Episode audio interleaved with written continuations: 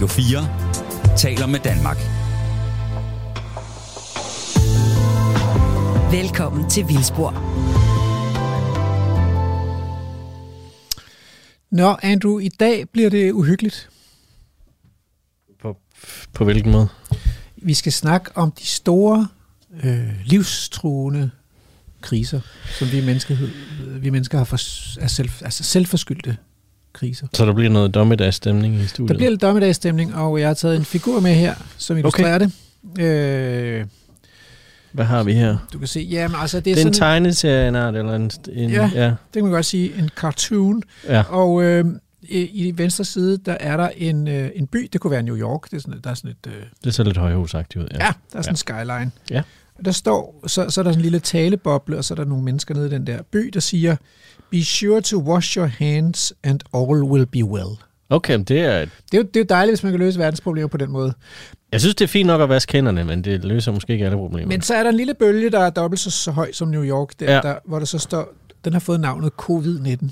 Ja, altså det er simpelthen en, en bølge, der, der skyller ind over. En Eller skal til at skylle ind tsunami, over. der En tsunami, ja. truer med at skylle ind over New York. Covid-19, ja, okay. Men bag ved den lille lyserøde bølge der, der er der en større lyseblå billede, der, der hedder den økonomiske krise. Recession, Ja. ja. ja. Okay, ja, det kan jeg godt se. Så, så, så Så covid lidt Og, ligegyldigt. og den kan de ikke se, fordi den anden bølge skygger Okay. ligesom for den næste større bølge. Ja. Og bag ved den lyseblå bølge, der er der en endnu større grøn bølge, der hedder klimaændringerne. Climate Ja. change. Okay, ja, det kan jeg godt se. Den er, den er grim. Men Ja, allerbærest, ja, der er den store onde bølge. ja. Kan du se, hvad der er? Der står biodiversity collapse, altså biodiversitetskollaps. Det er biodiversitetskrisen. Ja. Så det er, jo, altså, det er jo ikke en munter tegning, vel? Nej, jeg synes, det er grove løjer på sådan en lørdag eftermiddag her. Og, øh, og på en eller anden måde, så øh, illustrerer den også sådan et menneskesyn, der i hvert fald findes. Mm. Vi har simpelthen folket det er så meget op på den her planet, Jorden, at, at nu står vi over for dommedag, og måske er det egentlig fortjent. Altså, måske er vi egentlig fortjent. det. Vi er så, vi er så dumme og begærlige og modbydelige og onde. Ja. Point vi, of no return. vi har fortjent dommedag. Men det er jo... Øh, det er jo ofte noget, der opstår i, og jeg synes selv, du har lagt op til det nu, men, men sådan nogle postapokalyptiske film, jeg ved, du hader, at jeg snakker om dem så tit, men ja, du må da give mig ret i, at det, Det er okay lykkedes sig her, simpelthen at klemme en zombie ind i mellem de her Ikke tsunamier. nødvendigvis zombier. Men jeg mener bare, at det tit er portrætteret sådan, at, at så er naturen taget byerne tilbage, ikke? Og så Og det er ser du det der, grønne, og Nature strikes back. lige præcis. Jamen, det er rigtigt. Naturen overlever altid. Men, ja, det er sådan det positive perspektiv, når menneskeheden er udryddet, det er, at så, så er der stadig noget, der kribler og krabler. Ja, ja, ja, lige præcis, ja. Men altså, øh, det er jo lige meget, fordi hvis vi mennesker dør, så er vi der ikke til at nyde det. Men udover det her dommedagsperspektiv, som den her tegning illustrerer, så kan man jo også sige, at, øh, at når man har spurgt danskerne op til de seneste valg om, hvad de vigtigste dagsordner var, så har de her miljødagsordner, altså miljø- og naturdagsordenen, rangeret højt altså. Ja. Og klimadagsordenen selvfølgelig ikke, men altså de, den grønne dagsorden rangerer højt blandt danskere. Så det er noget, der optager mennesker. Men altså, får vi så løsningen i det her program, eller er det Ja. bare... Nå, det gør vi, okay. Ja, det kan jeg sige. Dejligt. Selvfølgelig. Altså, Jamen, så, det er derfor, folk hører vildspor, det er for at få løsningen på deres livs Klart, største ja. problemer. det selvfølgelig. er Sådan simpelthen det. en service, vi giver. Det er det. Ja. Ja. Public service. Så og det gør vi ved, at vi har inviteret formanden for Biodiversitetsrådet og formanden for Klimarådet til at øh, for, forklare os, hvad går de her kriser ud på, og hvordan løser vi dem? Mm. Altså Ja. dybest set, ikke? Ja. Og det skal vi bruge den første time på her. Øhm, og så i anden time, der skal vi tale med to, jeg ved ikke, hvad jeg skal kalde no bullshittere. Okay. Men udover at være det, så har de også forstand på de her emner. Ikke? Mm-hmm. Så vi skal tale med Morten D.D. Hansen, som er ansat på, som biolog på Naturhistorisk Museum og ved rigtig meget om Danmarks biodiversitet. Øhm, og så skal vi snakke med professor Jørgen E. Olsen, som er ansat på agroøkologi på Aarhus Universitet. Og han har været med i klimapanelet, øh, FN's klimapanel, og ved rigtig meget om klimakrisen og dens mulige løsninger. Mm. Han ved også godt, hvordan vi får noget, altså sikkert vi får nok at spise. Ikke? Det er også vigtigt, hvis vi skal overleve. Det er et, øh, et sjældent program, for vi tager ikke på reportage i det her program. Det gør vi. Der er simpelthen så meget at snakke om. Vi kan vel også godt sige, at, øh, at det her program bliver så forløberen for endnu et afsnit. Ja. Du må ikke afsløre for meget, det, altså cliffhanger og sådan noget, ikke? men det er rigtigt, vi, vi, har, vi har faktisk Der kommer over et mere. Ja. Og der skal vi rigtig nørde i, hvad der skal til for at få det til at ske. Ja. Og hvor alvorligt det er. Ja, men det, vi gemmer resten. Ja, godt. Nu skal vi så ikke bare komme i komme gang? i gang. Du lytter til Radio 4. Jamen så vil jeg gerne byde velkommen her øh, til Vildspor til Peter Mølgaard, dekan ved det samfundsvidenskabelige fakultet på SDU og formand for, for Klimarådet. Tak. Tak fordi du vil være med. Øh, kan du ikke lige først fortælle, hvad er Klimarådet egentlig, og hvad er jeres opgave? Jamen, Klimarådet er jo etableret i henhold til klimaloven øh, og skal rådgive regeringen i forhold til klimapolitikken. Regering og Folketing, kan vi sige, øh, der er tre roller. Øh, den ene er sådan en slags vagthundsrolle. Øh, så som vagthund, der skal vi øh, vurdere, om, om øh, regeringen lever op til de mål, der står i, øh, i klimaloven. Altså for eksempel, at vi skal have 70% reduktion af drivhusgasudledninger i 2030 sammenlignet med 1990. Så der udgiver vi en, en årlig redegørelse i februar, øh, som, som siger, kommer øh, regeringen i mål med, med klimapolitikken?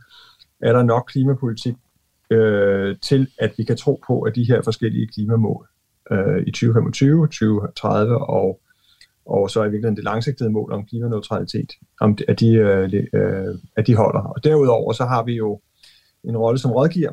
Øh, hvordan kan øh, regeringen gøre i forhold til transport, i forhold til landbrug, i forhold til, øh, øh, hvad hedder det, både den danske øh, klimapolitik, men også den globale klimapolitik. Øh, hvad, hvad giver mening for regeringen at gøre? Og den tredje rolle, vi har, det handler om, og det er det, vi gør lige nu, at vi deltager i den offentlige debat.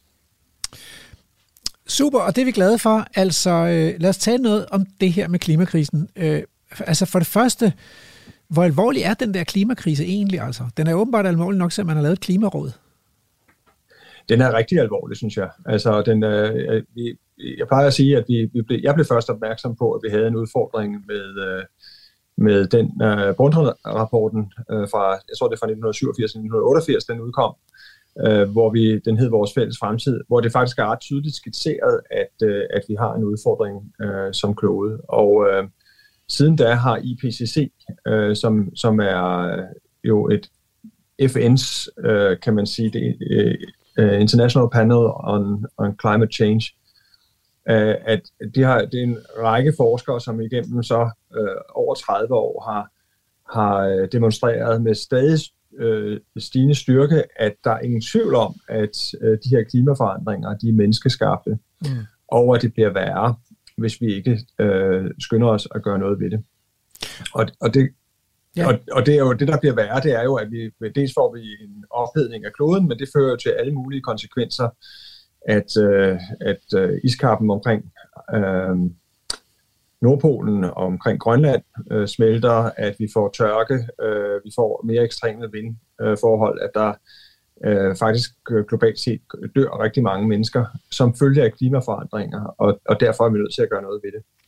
Ja, jeg tænkte på, altså, øh, hvad er en af de værste konsekvenser? Øh, altså, vi bor, jo, vi bor jo i et lille lavt liggende land, så vi kunne godt her i Danmark være bange for havstigninger, men, men hvad, ja. hvad, hvad, hvad, hvad, hvad er man mest bange for?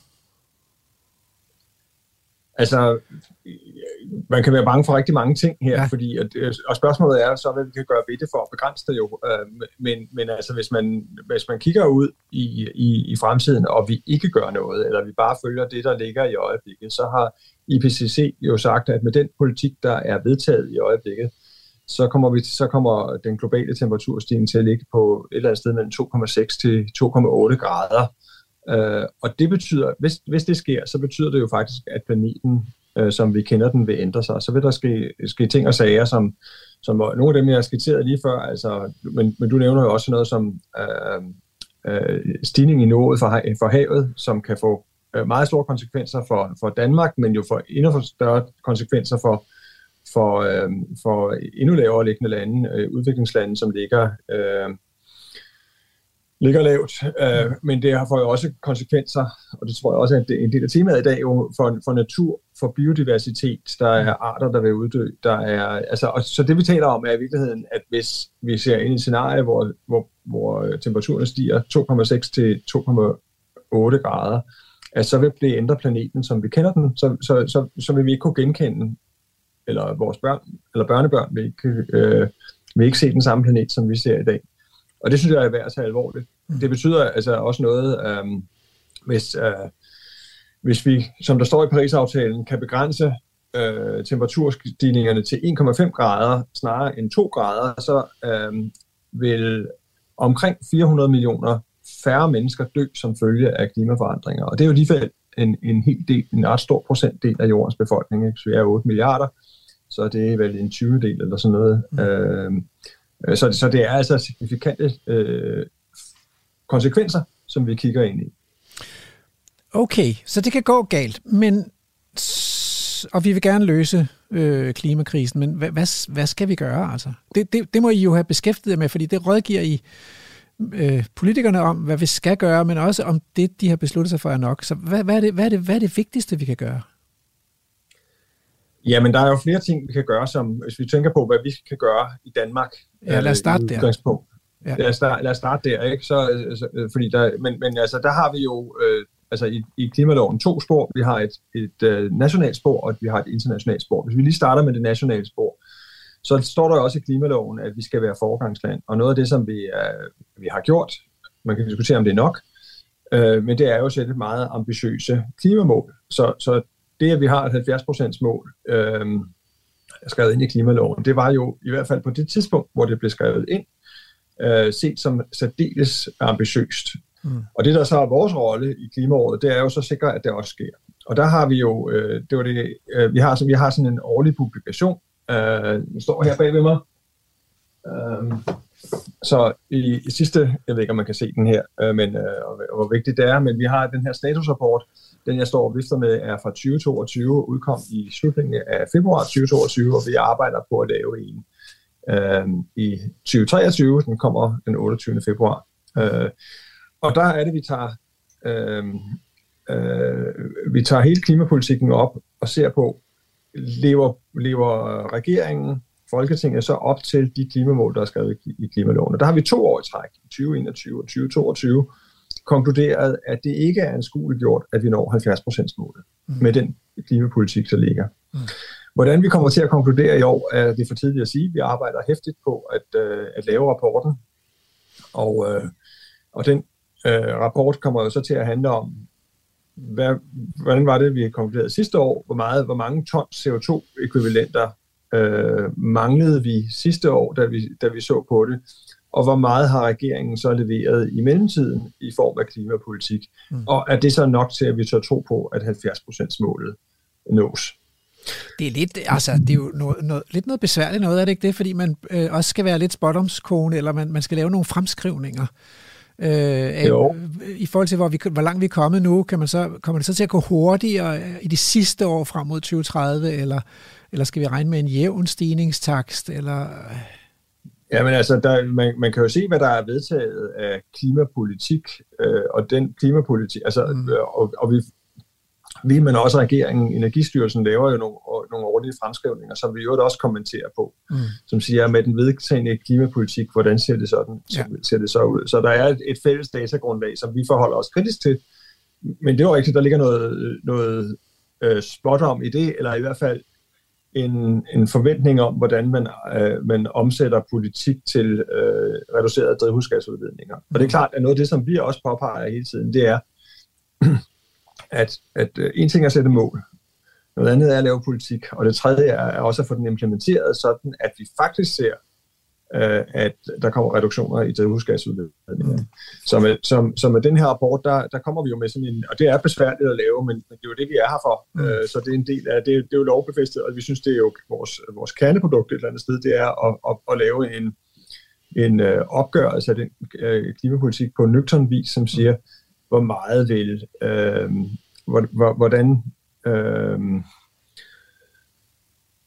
hvordan omsætter vi det, som, som regeringen foreslår eller har fået vedtaget øh, med, øh, med Folketingets øh, partier, mm. hvordan omsætter vi det til konkrete øh, reduktioner af drivhusgasudledningerne. Men altså på en måde, det du siger, ikke bekræfter jo lidt den fornemmelse, man får som almindelig borger, når man læser aviser og hører radio og tv. Det der med, at mm, det er ikke så nemt det her, og det går ikke helt så hurtigt, som vi godt kunne tænke os, og nu er halvanden gradsmålet fra FN's klimapanel ude af synen. Nu skal vi kigge frem med noget, der bliver værre.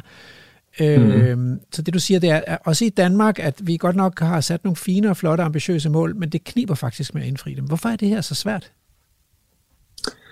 Jamen, jeg tror, der er flere årsager til, at det er svært. Jeg, jeg tror, at, øh, øh, at, at noget af det her har, har jo, og det er årsagen til, at jeg nævnte Brundtland-rapporten, det er jo, at hvis vi nu var startet i 1990, øh, mm. det er jo til det, der, der vi altid sammenligner klimapolitikken med, så havde vi haft nemmere ved at nå de mål, fordi at, øh, at så havde der været øh, færre drivhusgasudledning undervejs. Og det her, der er med CO2, det er jo, at akkumulere i, i, øh, i atmosfæren. Så jeg tror, en del af det handler simpelthen om, at, at politikerne ikke har haft fokus på det. Mm. Øh, at det først er for nylig, at vi begynder at se nogle konsekvenser, som gør, at vi har haft en følelse af, at, at det faktisk det er ikke bare noget, det er ikke sådan bare en teori, det er faktisk noget, som påvirker folks hverdag, og det tror jeg er med til at skærpe interessen. Så, så det, jeg fornemmer, er, at der er en, en skærpet opmærksomhed omkring, øh, at det her faktisk har konsekvenser, og derfor tror jeg også, at, øh, at, at nu kommer der øh, mere konkret øh, klimapolitik øh, mm. ud af det. Øh, så er det også fordi, at, at det er det er omkostningsfuldt på flere måder. Dels er der nogle af de her initiativer, som koster penge. Altså når vi laver klimapolitik, så er det gratis at, at sætte flere vindmøller op, at få, øh, få flere solceller ud øh, for at reducere drivhusgasudledningerne fra vores energisystemer. Men det handler jo også om, hvis vi så ser mere på det personlige plan, at det jo også øh, handler om at ændre vaner mm. øh, nogle steder, ændre adfærd. Og det ved vi også er noget, der tager tid. Det er ikke noget, man gør det der med at ændre vaner, det er faktisk en lang mm. proces, øh, og den skal man også føle sig motiveret til. Det, jeg tror sker i øjeblikket, eller det vi kan se sker i øjeblikket, det er jo, at, at der er rigtig mange forbrugere, specielt unge forbrugere, der ændrer øh, fødevarevaner mm. og køber mere øh, vegetabilisk og mindre øh, Øhm, animalske produkter. Animalsk ja. produkt, ja. ja. Men altså, nu er vi jo, vi er jo et naturprogram, så, øh, så jeg bliver selvfølgelig også nødt til at spørge, øh, har, vi, har man også i Danmark snydt lidt på vægten ved at, at investere så meget i biomasse, altså energi fra biomasse. Og det er fordi, vi ved jo, at noget af den der biomasse kommer, de der træpiller, de kommer fra skove i, i andre lande, og så skal de så huske mm. at tælle det med i deres klimaregnskaber, men, men det kommer jo til at pynte på det danske øh, klimaregnskab, og måske også til faktisk, det er i hvert fald det, jeg hører fra mine estiske forskerkolleger, ikke? også til faktisk at, at lægge ret meget pres på nogle estiske naturskove og noget estisk biodiversitet. Mm det er en god pointe, og, og det er i hvert fald vigtigt, at vi øh, sikrer os, at den biomasse, vi så bruger, øh, og det gør vi, vi er jo nærmest øh, lige før vi har verdensrekord, hvis vi ikke er sikre på, at vi har det i, i brug biomasse til, øh, til, øh, til energiproduktion. Ja. Ja.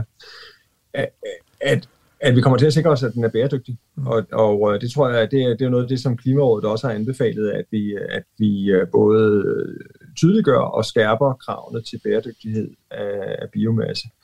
Og der er du jo fuldstændig ret i, at, at ellers så har det konsekvenser andre steder i verden. Det kan være i Estland, det kunne være i, uh, i uh, Nord- eller Sydamerika, ja. Ja. Uh, hvor vi også får biomasse fra.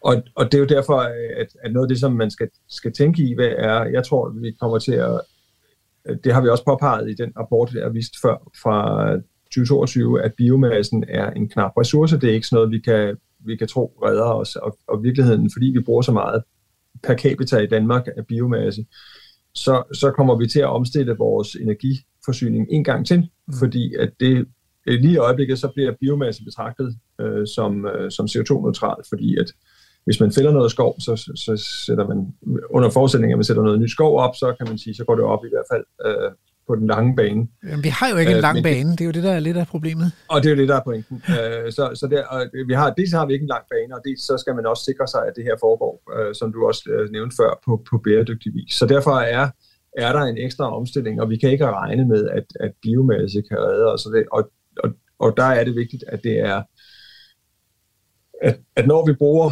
biomassen, at vi så gør det med omtanke, fordi altså øh, grundlæggende så, og det ved jeg ikke, hvordan I tænker, når I laver jeres rapporter der, men det er vel ikke okay at forværre biodiversitetskrisen for at løse klimakrisen. Altså man er vel nødt til at gøre begge dele, altså arbejde med begge kriser. Ja, fuldstændig. Ja. Det skal man. Øh, og, og, og vi har jo øh, skrevet ind i klimaloven en række øh, kan man sige, bibetingelser, som, som, vi kan, som, som hedder de guidende principper, som handler om, at vi skal tage alle mulige hensyn, når vi mm. rådgiver regeringen, øh, som handler om, øh, det handler også om beskæftigelse og konkurrenceevne og, og lækage, men det handler også om den langsigtede grønne omstilling, og det vælger vi at fortolke som, at, øh, at vi skal tage hensyn til natur og biodiversitet. Så når vi, øh, vi kommer med en landbrugsrapport, vi kommer med flere, men vi, men vi har en, hvor vi, vi tænker netop langsigtet og tager det her op, og, og, og så tænker vi, øh, at når vi laver den her, så skal vi i virkeligheden starte med det lange sigte og sige, at der må vi sikre os, og det var lidt i, i forhold til den indledning, jeg sagde, at, at vi bevarer, altså kan, kan, vi, kan vi sikre, at vi har en planet, vi kan genkende på den lange bane. Ja. At der skal vi tænke, tænke biodiversitet og natur ind, som, så, det, så, så, så, når, så det nytter ikke noget, at vi foreslår ting for landbruget, som går ud over natur og biodiversitet. Eller i hvert fald, hvis det gør, så skal vi være øh, gøre opmærksom på, at der er nogle trade-offs, som man er nødt til at tænke i. Mm. Og, og så, så der tager vi det der lange sigte, og jeg tænker, at der er nogle af de her ting, som vi allerede nu kan se, øh, skaber nogle, nogle øh, det, jeg kalder trade-offs, altså en eller anden form for afvægtning. Hvis man, hvis man opstiller en vindmølle eller laver en, en større øh, solcellepark, så vil det gå ud over, i hvert fald lokalt, noget natur, mm. som man, øh, og det, det er vi nødt til at være opmærksom på, og, og nødt til at prøve at minimere, eller i hvert fald gøre opmærksom på, at der også er nogle andre konsekvenser for og, dyreliv. Og, eller, og det er vel et langt, den er bare en politikernes opgave at lave den der øh, arealplanlægning, fysiske planlægning, så vi sikrer, at, at der bliver prioriteret, men at der også bliver prioriteret plads til, til det hele, og ikke bare øh, nogle få interesser, som lige fylder mest i øjeblikket. Helt enig, og det er derfor, at, at, vi, øh, vi skal gøre opmærksom på, at det har, har nogle konsekvenser øh, afhængig af, hvordan man gør det, men så er det i sidste ende en politisk afvejning, hvordan ja. man udfører det. Ja. Øh, og jeg tænker også, at Biodiversitetsrådet det jo også har en opgave. Vi er jo Klimarådet. Vi, vi, vi tænker biodiversitet og, og natur ind. Øh, det er klart, at Biodiversitetsrådet har, har lidt modsatte opgave at tænke biodiversitet først, men det er også vigtigt, at der er en planet, som, øh, som øh, har en rimelig temperatur. Øh, klart for at sikre det. Så, så, så de ting hænger jo øh, tydeligt sammen. Vi skal begge dele. Sig mig, øh, øh, grøn omstilling er vel også sådan set blevet big business. Kan I holde jer uafhængige af interessenter og lobbyister og sådan noget? Altså, som er sikkert er ret vi. interesseret i, hvad I skriver i den der rapport. Jamen det gør vi. Altså, jeg, vi, vi går meget ud af vores uafhængighed. Den værner vi om. Vi har lavet en interessant analyse for nylig, en omdømmeanalyse, som viser, at vi bliver betragtet så meget uafhængige. Men det betyder jo også, at vi siger nej til, hvis der kommer et godt tilbud om at skrive en kronik sammen med os fra en, en enten erhvervsorganisation eller en stor virksomhed, så siger vi nej tak. Vi vil meget gerne lytte til, til folk. Øh, vi har et øh, klimadialogforum, hvor vi, hvor, som, er, som er fastsat ved lov, og hvor øh, det er klima-, energi- og forsyningsministeren, der udpeger interessenterne. Men der lytter vi gerne til vores interessenter, som, som rækker fra NGO'er over, over erhvervsorganisationer, øh, virksomheder til, øh, til øh, hvad hedder det, ministerier. Vi lytter gerne til, til dem alle sammen, men vi sørger også for, at vi har en, en armslængde, og vi er meget tydelige om, øh, hvordan vi, øh, vi ikke er øh, afhængige af erhvervsinteresser. Mm. Øh, og det gør vi blandt andet ved at deklarere for alle rådsmedlemmer, øh, hvilke bestyrelsesposter og den slags øh, måtte de have. Øh, og øh, i forhold til vores øh, publikationer, så, så øh, tydeliggør vi også, hvem det er, vi har snakket med, når vi udgiver rapporter, så det står simpelthen i rapporterne. Vi, skal jo, vi, vi kan jo ikke komme udenom at, at, at, at øh, samle ekspertise ind og også tale med, øh, med både erhvervsliv og øh, NGO'er, men vi kan være tydelige om, at vi har gjort det, og øh, at, øh, at det er en del af, informationsindsamlingen i virkeligheden. Så, så har jeg et sidste spørgsmål. Øhm, hvad tror du, ender det her på et tidspunkt med en undtagelsestilstand? Hvor man ligesom øh, siger, nu, nu, er det, nu er vi simpelthen, det lykkedes ikke. Vi fik ikke bremset mm. op i tilstrækkelig høj grad, og af hensyn til menneskehedens overlevelse, så bliver vi nødt til at, at, øh, at virkelig at stramme skruen. Øh, Altså, jeg tror på, at alvoren er ved at gå op for verdensledere, nu vil jeg ikke tale så meget af det globale, men, men jeg synes, at man på de forskellige kopper øh, øh kan se, at, og det kan, nu har vi også haft en fornyelig en COP15 på biodiversitet området, at, at jeg kan se på de der øh, internationale konferencer, at der er alvoren ved at gå op for verdenslederne. Mm. Jeg synes også, jeg kan se, og, det, og specielt måske i en dansk kontekst, men også bredere, at virksomheder øh, og i virkeligheden også at borgere er øh, er begyndt og ikke bare at forstå det, men også at reagere på det. Mm. Og, og træffe de nødvendige, øh, nødvendige beslutninger. Og det kan både være politiske beslutninger, og det kan være beslutninger om investeringer for erhvervsvirksomheder, øhm, og i virkeligheden også beslutninger om at leve på en anden måde, og, og øh, for eksempel købe mindre kød og, og, og mere øh, plantebaseret. Jeg synes, det er, øh, det er, det er, det er porsen er ved at gå op øh, for, for rigtig mange mennesker, og spørgsmålet er, om det går hurtigt nok. Og der synes jeg egentlig, at vi er i Danmark, øh, der er vi nok langt fremme, men måske ikke langt nok. Og, øh, og, og det, det er jo blandt andet derfor, at vi også i Klimarådet skal begynde at se på, om de klimamål, vi nu har sat os, øh, er tilstrækkeligt gode. Og det kommer vi med en rapport om i løbet af det øh, kommende års tid. Det bliver super spændende. Øh, Peter Mølgaard, formand for Klimarådet, tusind tak for at gøre os lidt klogere på jeres arbejde. Ja, selv tak. Radio 4 nu har vi fået besøg her i studiet af formand for Biodiversitetsrådet, professor Signe Normand fra Aarhus Universitet. Velkommen. Tusind tak. Og jeg er glad for, at du lige vil øh, hjælpe os lidt med at finde ud af den her øh, biodiversitetskrise. Men, men først vil jeg høre, det der biodiversitetsråd, det er noget ret nyt. Ja, det er det. Øhm, vi blev nedsat øh, for omkring et år siden, øhm, i september 2021. Og hvad laver I? Øh, det vi laver, en af vores øh, opgaver, det er jo at kvalificere øh, de indsatser, der er på biodiversitetsområdet. Øh, så vi forholder os til både det, der er sat i gang i Natur- og Biodiversitetspakken, og så hvordan det så står til med biodiversiteten i Danmark bredt set, og vi lever op til de internationale forpligtelser. Mm. Og så der, har vi også et, en opgave i forhold til noget se på de juridiske og de lovgennemgange, som Miljøministeriet de sætter i gang på natur- og biodiversitetsområdet. Det lyder super vigtigt. Øhm, jeg tænkte på den her biodiversitetskrise. Hvor, øh, hvor alvorlig er den altså? Hvor, hvor stor er den? Hvad er det for noget, vi taler om? Jamen, den er jo enorm. Altså, der er ingen tvivl om, at den er meget alvorlig. Øh, mm. Og det er jo noget, vi har set på i, i årtier. Mm. Øhm, og det står værre og værre til, øhm, og vi har ikke formået at gøre noget ved den. Mm. Øhm, så hvis man ser sådan globalt på det, så de tal er jo blevet gentaget mange gange, men der er jo mere end en million arter, der er i fare for at uddø globalt. Mm. Og hvis vi ser over de sidste øh, 250 år, så er der jo også øh, en hel del arter af både fugle og pattedyr, der er uddøde. Mm. Øh, hvis vi ser på planterne, så er der en del, der er uddøde, eller øh, uddøde naturen. Mm. Omkring 500 arter, der er uddøde naturen øh, globalt set.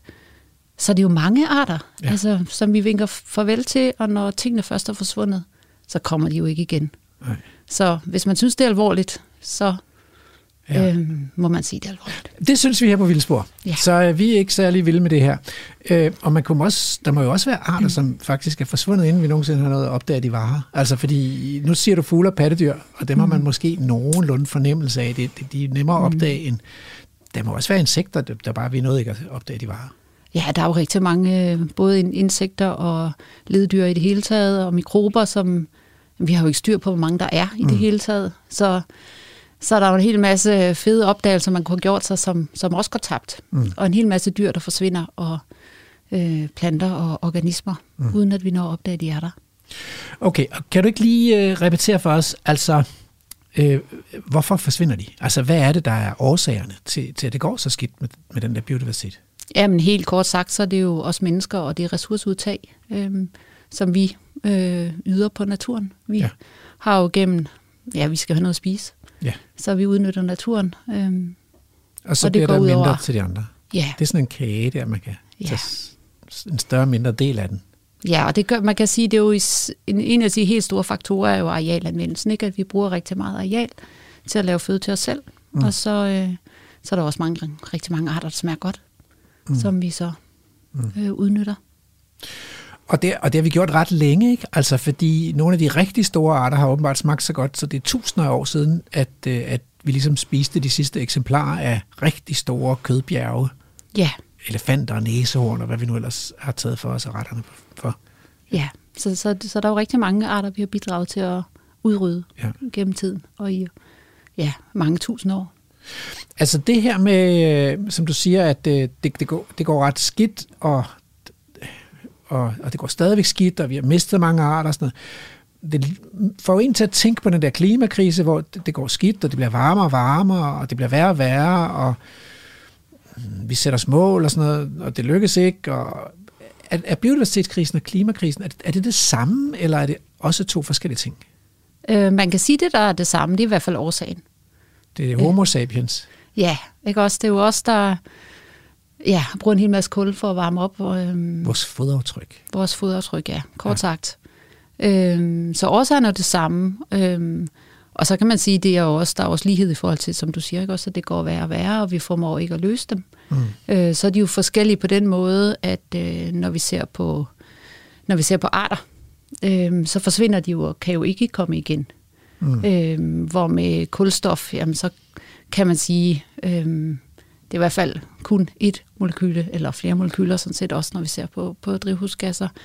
Øh, men der er i hvert fald det er der nok nogen, der vil være, uenige med mig i, men det er lidt, der er lidt flere muligheder for at gøre ting irreversibelt, mm. end der er, når det snakker, når vi handler om arter. Ja, det er en vi... helt anden tidsskala. Ja. Øhm. Så man kan godt vende, hvis vi gør, er, spiller korten rigtig klogt, så kan vi mm. vende udviklingen, bremse klimaopvarmningen, og måske endda begynde at hive nogle af de der klimagasser tilbage igen til jordens kredsløb. Ja. Og det er lidt sværere med arter, der er uddøde. Altså den der mammut, der, der er nogen, der arbejder på at få mammuten igen. Ja. Men det er et stort arbejde. Det er et stort arbejde, ja. ja. Okay. Så man skal jo aldrig sige aldrig, men, men øh, der er alligevel en forskel. Ja. Mm, men så er der, der er vel også noget tidsmæssigt. Altså, hvornår startede klimakrisen? Det, det er jo no, ikke så mange årtier siden, at det sådan for alvor gik i gang. Eller, eller hvad taler vi der? Øhm, det er jo et godt spørgsmål. Øhm, jeg tænker, det gik jo for, man får alvor, det er jo omkring 80'erne, ikke også, så man begynder at... Der bliver man klar over det. Der bliver man klar over det, ikke? men man har jo hele tiden industrialiseringen har man ja. jo fyret fossile brændstoffer Simpelthen fyret for meget af. Ja. ja.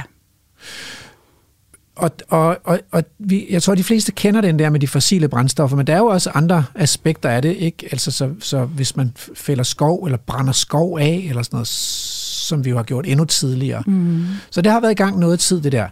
Øh, men biodiversitetskrisen er jo en endnu længere, en endnu, endnu ældre, jeg ved ikke, om man kan kalde det forbrydelse, men i hvert fald altså, konsekvens af vores handlinger. Ja. ja.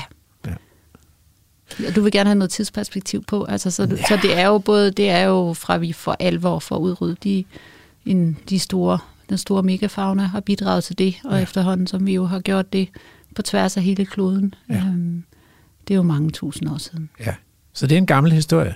Det er det. Okay, nu kan jeg godt tænke mig, at, fordi jeg tror, de fleste har et klart billede af, at hvis ikke vi får gjort noget ved klimakrisen, så stiger havet, og det kan endda blive stige ret meget. Mm. Det er trist, hvis man bor i et lavt liggende land, som for eksempel Danmark, eller endnu værre i Bangladesh. Mm. Øh, og, og der er nogle steder på kloden, hvor det bliver svært at dyrke fødevarer, og det bliver også svært at bo, fordi der simpelthen bliver så varmt, så man næsten ikke kan være der. Men hvad med klimakrisen? Altså, hvilke konsekvenser har den for mennesket? Ja, så nu mener du nok biodiversitetskrisen, Nej, ja. men, men biodivers, ja, så, så det, altså, man kan sige, at biodiversitetskrisen har jo den umiddelbare øhm, effekt på os mennesker, at det meste omkring os bliver mere trist, hvis vi ellers ser de arter, der er omkring os. Det gør det. Øhm, og så er der jo det, man kan sige, jamen, kunne vi ikke bare dyrke nogle flere svampe og noget andet? Vi skal nok alle sammen få noget at spise. Mm. Øhm, så, så sådan ressourcemæssigt skulle vi jo nok kunne klare os, mm. men så med at spise noget andet. Mm. Øhm, så man kan sige, at de konsekvenser, det har for os, det handler jo om, et eller andet sted er der meget af det jo etisk, i hvilken grad, at vi kan leve med, at naturen bliver forarmet, at mm. arterne forsvinder omkring os. Mm. Øh, biodiversitet, kan man sige generelt set, biodiversitet bidrager jo også til at løse klimakrisen. En del af de økosystemer, vi har. Øhm, så hvilke økosystemer er gode til det? Det er for eksempel øh, Arktis, som oplærer en masse øh, kulstof i øh, jordbunden. Ja. Men det er jo også vores græsland, altså, som oplærer øh, over årtier øh, kulstof. Og så er det selvfølgelig skovene, som de, de fleste nok tænkte på først, men ja. jeg som to til sidst. Ja, ja og vådområderne også, ikke? Altså, øh... Og også vådområder, selvfølgelig ja. alle lavbundsarealer øh, ja. oplærer også kulstof. Så hvis vi giver plads til noget mere vild natur, så er det også godt for klimaet. Altså det kan være en del af løsningen også ja. der. Ja. Det er jo meget godt, at, at det ikke kun, det ikke kun problemkomplekset ligner hinanden, men noget af løsningen ligner også hinanden. Ja. Men der er jo også nogle gange konflikter. Altså, øh, jeg har jo kolleger, der arbejder med, med for eksempel fugle. Mm. De er jo ikke sådan helt ligeglade med, hvor de der vindmølleanlæg bliver lavet hen, hverken på havet eller på land. Fordi der er risiko for kollisioner, og man bruger måske også noget af den plads, som fuglene foragerer på, blandt andet ude på havet. Ja, så man kan sige, når det rent kommer til, til den energi, der skal produceres, øh, jamen så er der der mange konflikter, fordi at meget af det, øh, det store problem for, for biodiversiteten i Danmark og mange steder i verden, det er jo pladsen. Ja. Og når vi bruger pladsen til noget andet, Ja. så er der mindre plads til de arter. Ja, og det har vi snakket om også i Vildsport tidligere. Blandt andet har vi snakket om det med skovrejsning. Der er mange, der gerne vil ligesom vise, at de er bæredygtige ved at, mm-hmm. at øh, få rejst noget skov, ikke? og så kan man så betale. Jeg kan, nede når jeg skal have penge for min pant nede i brusen, så kan jeg trykke mm. på en knap, der hedder Folkeskov, Coops Folkeskov for eksempel. Ikke? Men det tager plads op, hvis man skal, altså, den kan man jo så ikke bruge til vild natur, hvis man planter en produktionsskov. Det er et valg. Det er et valg, ja. Så, så man kan sige, at der er også brug for en fysisk planlægning, hvis man skal løse de her to kriser, så man finder ud af, hvad skal vi have hvor, og hvor meget skal der være af det. Ja, så det, altså det, er jo, det er jo en kæmpe stor udfordring, vi står med som, som land. Det er faktisk at tage de her øh, kriser alvorligt og lave en fly, fysisk planlægning, som giver mening. Øhm, Hvor mange, altså hvor langt skal man kigge frem i tiden, for man kan lave en fysisk planlægning, der giver mening? Altså, jeg har indtryk af, at fordi nogle af de der, når de taler om, at så stiger havet en meter, eller sådan så er vi henne i år 2100. Det er jo langt ud i fremtiden, altså. og det er det jo alligevel ikke. Altså hvis du tænker på, på den næste generation, altså Ja, hvis man bliver født i år, så kunne Ja. man faktisk godt leve til 2100. Det kunne man faktisk godt. Ja. Så hvis man tænker lidt længere end sig selv, og de næste generationer også kun lige den kommende, Ja, jamen så skal man jo faktisk planlægge hen til, til midt, altså 21, 50, eller måske endda længere end det. Mm. Øhm, fordi når vi planter skov, Mm. jamen, altså i hvert fald hvis vi planter skov for at, at skabe bedre plads til biodiversiteten, mm. øhm, og så sikre os, at den bliver plantet på en måde, så den understøtter biodiversiteten, så har den jo først en effekt om 200 det er det. 250 år. Så, Ja. ja. så, så der er jo alt, hvad vi lægger beslag på, det har jo konsekvenser langt ud i fremtiden, og derfor bliver vi nødt til at planlægge langt ud i fremtiden. Men altså, hvis vi så lige snakker skov, ikke, så vil man jo så, ud fra et biodiversitetsperspektiv, så vil man sige, jamen, skal vi ikke starte med ligesom at bevare de gamle skove, vi har? Fordi det er jo der, alle de truede arter er, ikke? og måske kan de en dag flytte over i en ung skov, men det ved vi ikke, og vi, vi ikke så, ved ikke, om det kommer til at lykkes, men vi ved i hvert fald, at hvis vi fælder den gamle skov, så ryger de der. Det er helt rigtigt, og, øh, og det er jo noget, der skal være meget mere fokus på, at vi skal starte med at beskytte og have mere urørt skov, Ja. hvor vi sikrer os, at der er plads til biodiversiteten. Så vi planter jo ikke ny skov for at få plads til biodiversiteten. Vi planter ny skov, fordi vi gerne vil lave nogle kulstoflager, som kan være derude i fremtiden. Som Når vi så planter den Ja. ja. skov, øhm, så skal vi så huske, at vi skal have tænkt biodiversiteten ind i det, Ja. hvis vi ikke kan undgå at plante den. Ja. Så, men der er noget andet omkring skov og biodiversitet og klima, øh, som så ikke handler om skovrejsning, men som handler om biomasse. Så vi, vi har mm. fået en energiforsyning i Danmark, som er virkelig, virkelig biomassetung. Og det ser skide godt ud på klimaregnskabet. Men det er jo lidt snyd. Mm-hmm. Mm-hmm. Altså, øh, fordi det er i hvert fald min fornemmelse, og det er jo kun for Danmark. De fleste af de der biomasse, som vi fyrer med, det kommer jo ikke fra Danmark, det kommer jo fra de baltiske lande, eller Nordamerika, eller Sydamerika, men, men mit indtryk fra Danmark er, at bare det, at der pludselig er kommet så stor efterspørgsel på biomasse, det gør, at pludselig så bliver sådan skovbryn bare ryddet og fliset. Eller sådan en gammel skrammelskov et eller andet sted, ryddet og fliset. Og jeg taler også med folk, som har sådan små bondeskove i familieeje. Ikke? Sådan en lille strimmel nede i en ådal eller et eller andet, hvor man, den har aldrig interesseret nogen. Så den har bare ligget som sådan funktionelt urørt skov, men de bliver ringet op og så sagt, skal vi, skal vi ikke komme og rydde op i jeres skov? Ikke? Der kan jo godt give en lille, en lille skilling på kistebunden, og så har vi ryddet op. Altså fordi der bare er efterspørgsel på det. Mm. Det er vel en reel konflikt mellem biodiversitet og klima? Det, er, en- det er en reel konflikt. Ja. Øhm, og noget, som jo kun kan løses, hvis man, hvis man reelt beskytter alle de der små steder og små biotoper og øh, gamle skove, som ligger, som har en værdi. Øhm, så at man sikrer sig for beskyttet ting. Og så der, hvor man ikke kan lave beskyttelse af det, øh, og det kan man jo, øh, det vil i hvert fald kræve nogle lovændringer, øh, at man så faktisk får opmærksomhed på det, så, man, øh, så det kan betale sig at lade tingene ligge. Radio 4 taler med Danmark. man kan sige, nu begynder vi at nærme os spørgsmålet om, hvordan vi løser den her mm-hmm. øh, krise. Så, øh, og det har jeg også beskæftiget jer lidt med i Biodiversitetsrådet. Så, så hvad er det ligesom de største hurdles for at løse biodiversitetskrisen? Vi kunne starte med Danmark.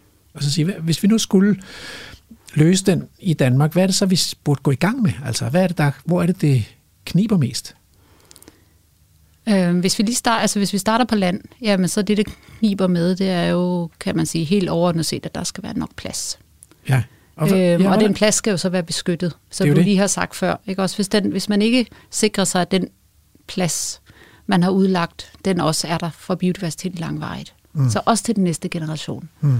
Og også når onkel Søren han får lyst til at fælde den om, om 30, 40, 50 år, fordi at det lige pludselig bliver rentabelt på grund af andre øhm, ja, øh, samfundsøkonomiske øhm, perspektiver, mm. jamen så det, man bliver bare nødt til at sikre sig, at det er langvarigt beskyttet. Det er det første. Men vi har jo nogle arealudlæg, som lyder som om, at her har vi givet naturen plads. Vi har Natur 2000-områder, vi har beskyttede naturtyper, og vi har nationalparker. Det lyder sgu da godt. Fem, hele fem nationalparker. Ja, det der er udfordringen med mange af de arealer, eller i hvert fald en del af dem, det er jo, at kvaliteten er simpelthen bare ikke god nok.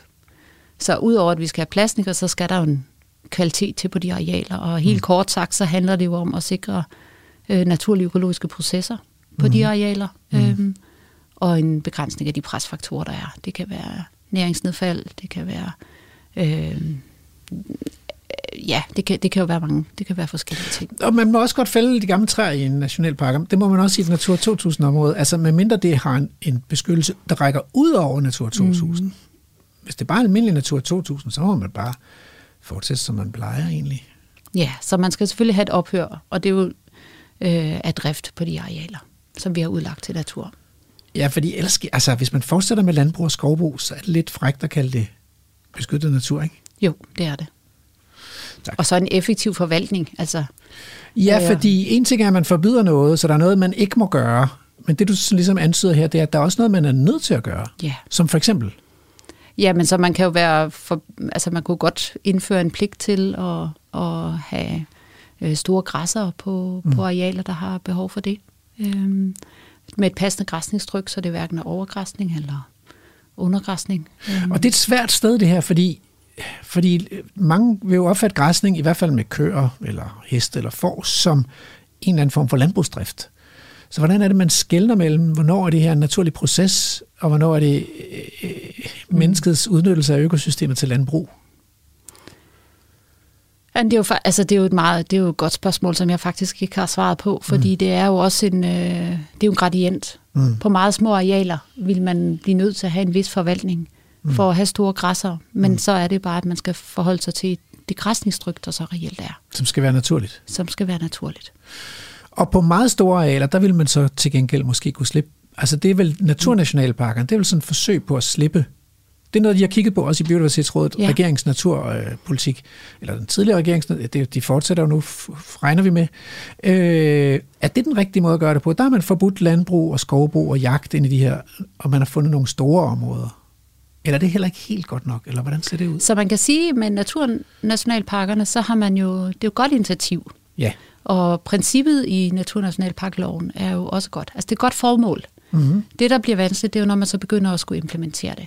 Mm-hmm. Øhm, og man så rent faktisk får implementeret de her øhm, forvaltningstiltag på en måde, så det faktisk bliver til, så man faktisk får naturlige økologiske dynamikker, både når det handler om kristning og når det handler om, om naturlig hydrologi. Mm. Øhm, og der er rigtig mange af arealerne, som er for små til faktisk at have øh, store naturlige bestande. Mm. Øhm, det er ikke det samme som, at man jo ikke potentielt set kunne forvalte nogle bestande til naturlig græsningstryk. Men det, altså, men det har... gør, det, men det gør at, at det bliver mere vanskeligt at ja. nå det mål. Ja. Øhm, og det gør også, at øh, jo mindre arealerne er, jo større konflikter kan der komme omkring dem, fordi at vi er jo rigtig mange, der gerne vil bruge de her arealer. Og det er jo positivt. Og det er positivt. Ja. Men altså, Mols Laboratoriet er jo kun 120 hektar, så de her naturnationalparker bliver jo i det mindste større. Ikke? Jeg ved mm. ikke, hvad mhm. Ulsala er måske den mindste. Jeg kan ikke huske, hvad den er på, en 600 eller 500, eller jeg ved det ikke. Men, og så kommer de op til 1000, 2000, og ja. op i Thy er der en på 5000, tror jeg. Men, så de har jo dog en vis størrelse, men de måtte godt være større, siger du? Ja. Ja. Godt. Øhm, Så beskyttelse og naturlige processer og mere plads. Hvor skal vi finde den der plads fra? Vi, vi er jo sådan et lille, intensivt opdyrket landbrugsland. Ja, det er vi. Altså, der er jo, det er jo, som du sagde før, ikke? også en af de presfaktorer, der er, det er jo den, når vi driver skoven, og når vi omlægger jorden. Mm. Så en del af det, øh, den plads kan vi jo finde ved øh, at udlægge øh, eksisterende øh, landbrugsland til natur, eller holde op med at drive nogle af de skove. Ja. Øhm, og så skulle vi jo helst starte med at tage der, hvor vi har den højeste øh, biodiversitet allerede, og sikre, at det bliver beskyttet først. Så staten har nogle områder, det er cirka 5% af Danmarks landareal, og så derfra skal man så ud i de private, og der er jo mange værdifulde private områder, mm. og så hvis vi skal beskytte det mest værdifulde, så skal vi også ud i de private. Ja. Men det kommer, det bliver, det kommer også til at koste nogle penge. Ja, det gør det, men det koster jo også mange penge ikke at beskytte biodiversiteten. Der kom jo lige den her, den nye grønne regnemodel, øh, hvor det jo faktisk, øh, den kom ud øh, her for nylig, Mhm. øh, hvor forskere på Københavns Universitet og Aarhus Universitet viser, hvor meget det faktisk koster ikke at beskytte biodiversiteten. Øh, Det var et eller andet ret vildt. Jeg kan ikke huske, om det var 245 milliarder i 2019 eller sådan noget. Det, det var et ret stort mm. beløb. det er et meget, meget stort beløb, ja. Altså hvis man nu havde de der penge, ikke, så kunne man... Vi på et tidspunkt regnede det ud, at, at hvis man ville købe 20 procent af Danmarks landareal fri, altså købe det og lægge mm. det ud til vild natur, så ville det koste 100 milliarder. Det lyder jo som en pissegod forretning. Ja, Men hvem er det, der skal... Altså, hvem skal... Det er så Finansministeriet, der skal overvise om. Prøv at høre. Der ligger en, en bold, den skal bare skydes i mål. Ja, det handler jo først og fremmest om, som de, som de jo også får sat fokus på i den her, med den her nye regnemodel, at vi begynder at tænke det ind, og reelt forholde os til, hvad det koster at lade være. Øhm, og det har vi jo ikke gjort tidligere. Så, Men- så hvis vi skal omstille samfundet, så skal vi jo også have det regnet ind.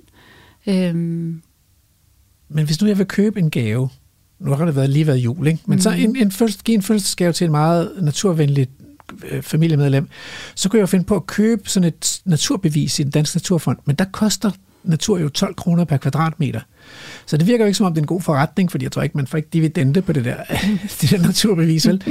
Så det virker som om det er en omkostning og ikke en god forretning. Så hvad fanden bliver de der 245, undskyld, jeg banner, milliarder af? Altså, hvem, hvem er det? Hvor bliver de af henne? Og hvorfor, hvorfor kan vi ikke bruge dem til at lave mere vild natur med? Jamen det kan vi jo ikke, for det er jo en, det er jo en omkostning, der er som sådan for, for samfundet, som, mm. Eller så for, for naturen og for os. Men det er fordi, vi jo, hvis, hvis vi ikke værdisætter det, altså hvis Mm. vi ikke sætter pris på det, Mm. altså den her undersøgelse har de jo blandt andet øh, forholdt sig til, hvor meget vi vil betale for at, at bevare en art. Mm. Øhm, og det er jo ikke det, der... Hvis vi lader være med at regne det med, så har vi jo, vi har jo ikke direkte pengene til det. Det er den, Hvis- værdi, det, altså, det, er den værdi, det har for os. Nej, fordi på skattebilletten, ikke, der kan man komme mm. til at betale kirkeskat og, mm. og rottebekæmpelsesafgift og sådan noget, men man, man kan ligesom ikke, man kommer ikke til at betale biodiversitetsskat. Skulle man have sådan en, der ligesom sagde, prøv at høre, der er en fællesskabsværdi her, mm. og, og, og, og den betyder noget for os alle sammen, og alle vores efterkommere. Så, så den skal I simpelthen betale for, altså, for ellers så mister vi den. Ja, det er jo en interessant tanke. Ja, og du er jo ikke øh, politiker, du er jo øh, forsker og formand for Biodiversitetsrådet, så jeg, jeg stiller dig også spørgsmål måske en lille smule uden for øh, kommissoriet for Biodiversitetsrådet. Øh, men øh, sammenlignet med resten af verden, går det så værre eller bedre i Danmark? Er det, er det same story, eller er det en anden situation i Danmark? Altså i, i Danmark kan man sige, der har vi jo en meget stor andel af landbrug. Ja. Øhm, og er jo, ligger jo virkelig i bunden Ja. i, Dan, øh, i, i Europa. Der er ingen tvivl om, at vi har, vi har ikke lykkes simpelthen med at tage det her alvorligt. Gennem meget lidt vild natur. Meget lidt vild natur. Meget lidt vild natur. Okay. Ender det med en undtagelsestilstand? Altså er der nogen, der på et eller andet tidspunkt siger, nu vil vi ikke finde os i det længere, vi besætter, hvad ved jeg, Folketinget et eller andet sted. eller tror du, eller hvad, hvad tror du om fremtiden? Altså hvor ender vi hen med det her, de her kriser, og nu biodiversitetskrisen? Jeg håber virkelig, at vi har lært noget af klimakrisen. Nu kan man sige, at man kunne, lø- man kunne ønske sig, at vi havde løst den Hmm. i højere grad, vi har, men at vi faktisk f- får taget os sammen Mm. mm. og virkelig får løst biodiversitetskrisen, før vi får en undtagelsestilstand. Mm. Øhm, Det håber men det kræver, at vi alle sammen ønsker det. Men det er jo et af de steder, hvor der er størst opbakning. Nu er der lavet helt tre forskellige opinionsundersøgelser, der alle sammen viser, at mere end 70 procent af Danmarks befolkning synes, det er en god eller meget god idé med mere vild natur. Det, det der, det tager en, peger et meget godt sted hen. Ja, det gør det da. Men, men øh, jeg tror, der er faktisk to perspektiver i det. På den ene side er det, at vi ønsker at have mere vild natur. Ja. På den anden side, hvis der skal være plads til det, kræver det også, at vi fragiver nogle ressourcer. Mm. Så vi skal hver især også forholde os til, øh, hvordan vi får løst det, og hvor mange ressourcer vi bruger. Der er et eller andet med den der betalingsvillighed, det der med, at mm. nogle af pengene skal gå til fællesskabet og fremtiden. Ja, og vi skal... mm, Samfundet skal jo omstilles, og vi skal tænke over, hvad vi spiser, og måske skal vi spise anderledes, måske skal vi forbruge anderledes, For at få for, plads. for at få plads. Og plads med kvalitet.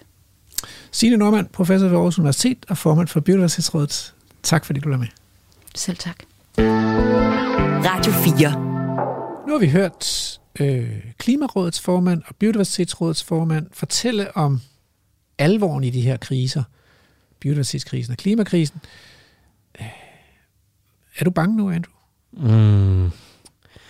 Det lyder som om, at jeg skulle være mere bange, efter vi har hørt dem her. Jeg tror ikke, øh, jeg, tror ikke jeg er mere bange, men jeg er nervøs for, hvad vi går imod. Jeg er jo også yngre end dig. Det er fuldstændig rigtigt. Øh, men, men altså, er der, er der noget, er det sådan en generel angst, eller er, det sådan, eller er der noget bestemt, du er bange for? Nej, der er ikke noget bestemt, jeg er bange for. Men, men jeg er bange for... Og jeg tror faktisk heller ikke, jeg er så bange på, på, på mine egne vegne. Jeg tror nok nærmere det for, øh, for mit barn. Mm. Øhm, faktisk så meget, så jeg tænker over, om jeg kun skal have det ene, at jeg ikke skal have flere børn. Øh, fordi jeg ikke ved, Men altså, hvis nu det bliver farligt, så er det jo rart at sprede risikoen på et par, to-tre børn, altså. Der er også nogen, der skal være der til at passe på mig, ikke, når jeg Det bliver... er det, Så, ja. jamen, jamen ja, men det, det er nogle overvejelser, jeg går med.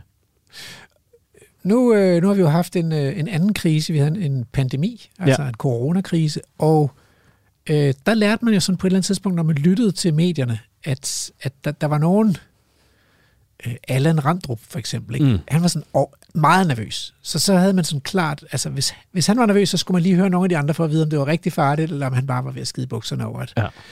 at der var stigende øh, sygdomsfrekvens og sådan noget. Ikke? Ja.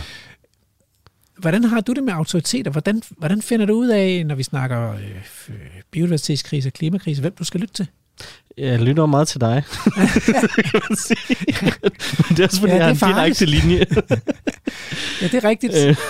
Men er det sådan, man finder, i virkeligheden mennesker finder deres autoriteter, men, men nogen, de kender lidt og, og tænker, dem kan jeg stole på. Ham eller hende kan jeg stole på. Det er Ja, sgu et godt spørgsmål. Det er det jo nok. Altså, apropos det med, med coronakrisen, så, så bemærkede man jo hurtigt også, at, at der, var, der var også nogle andre, der, der gik en anden vej, end det, som Ja. Autoriteterne i fjernsynet Ja.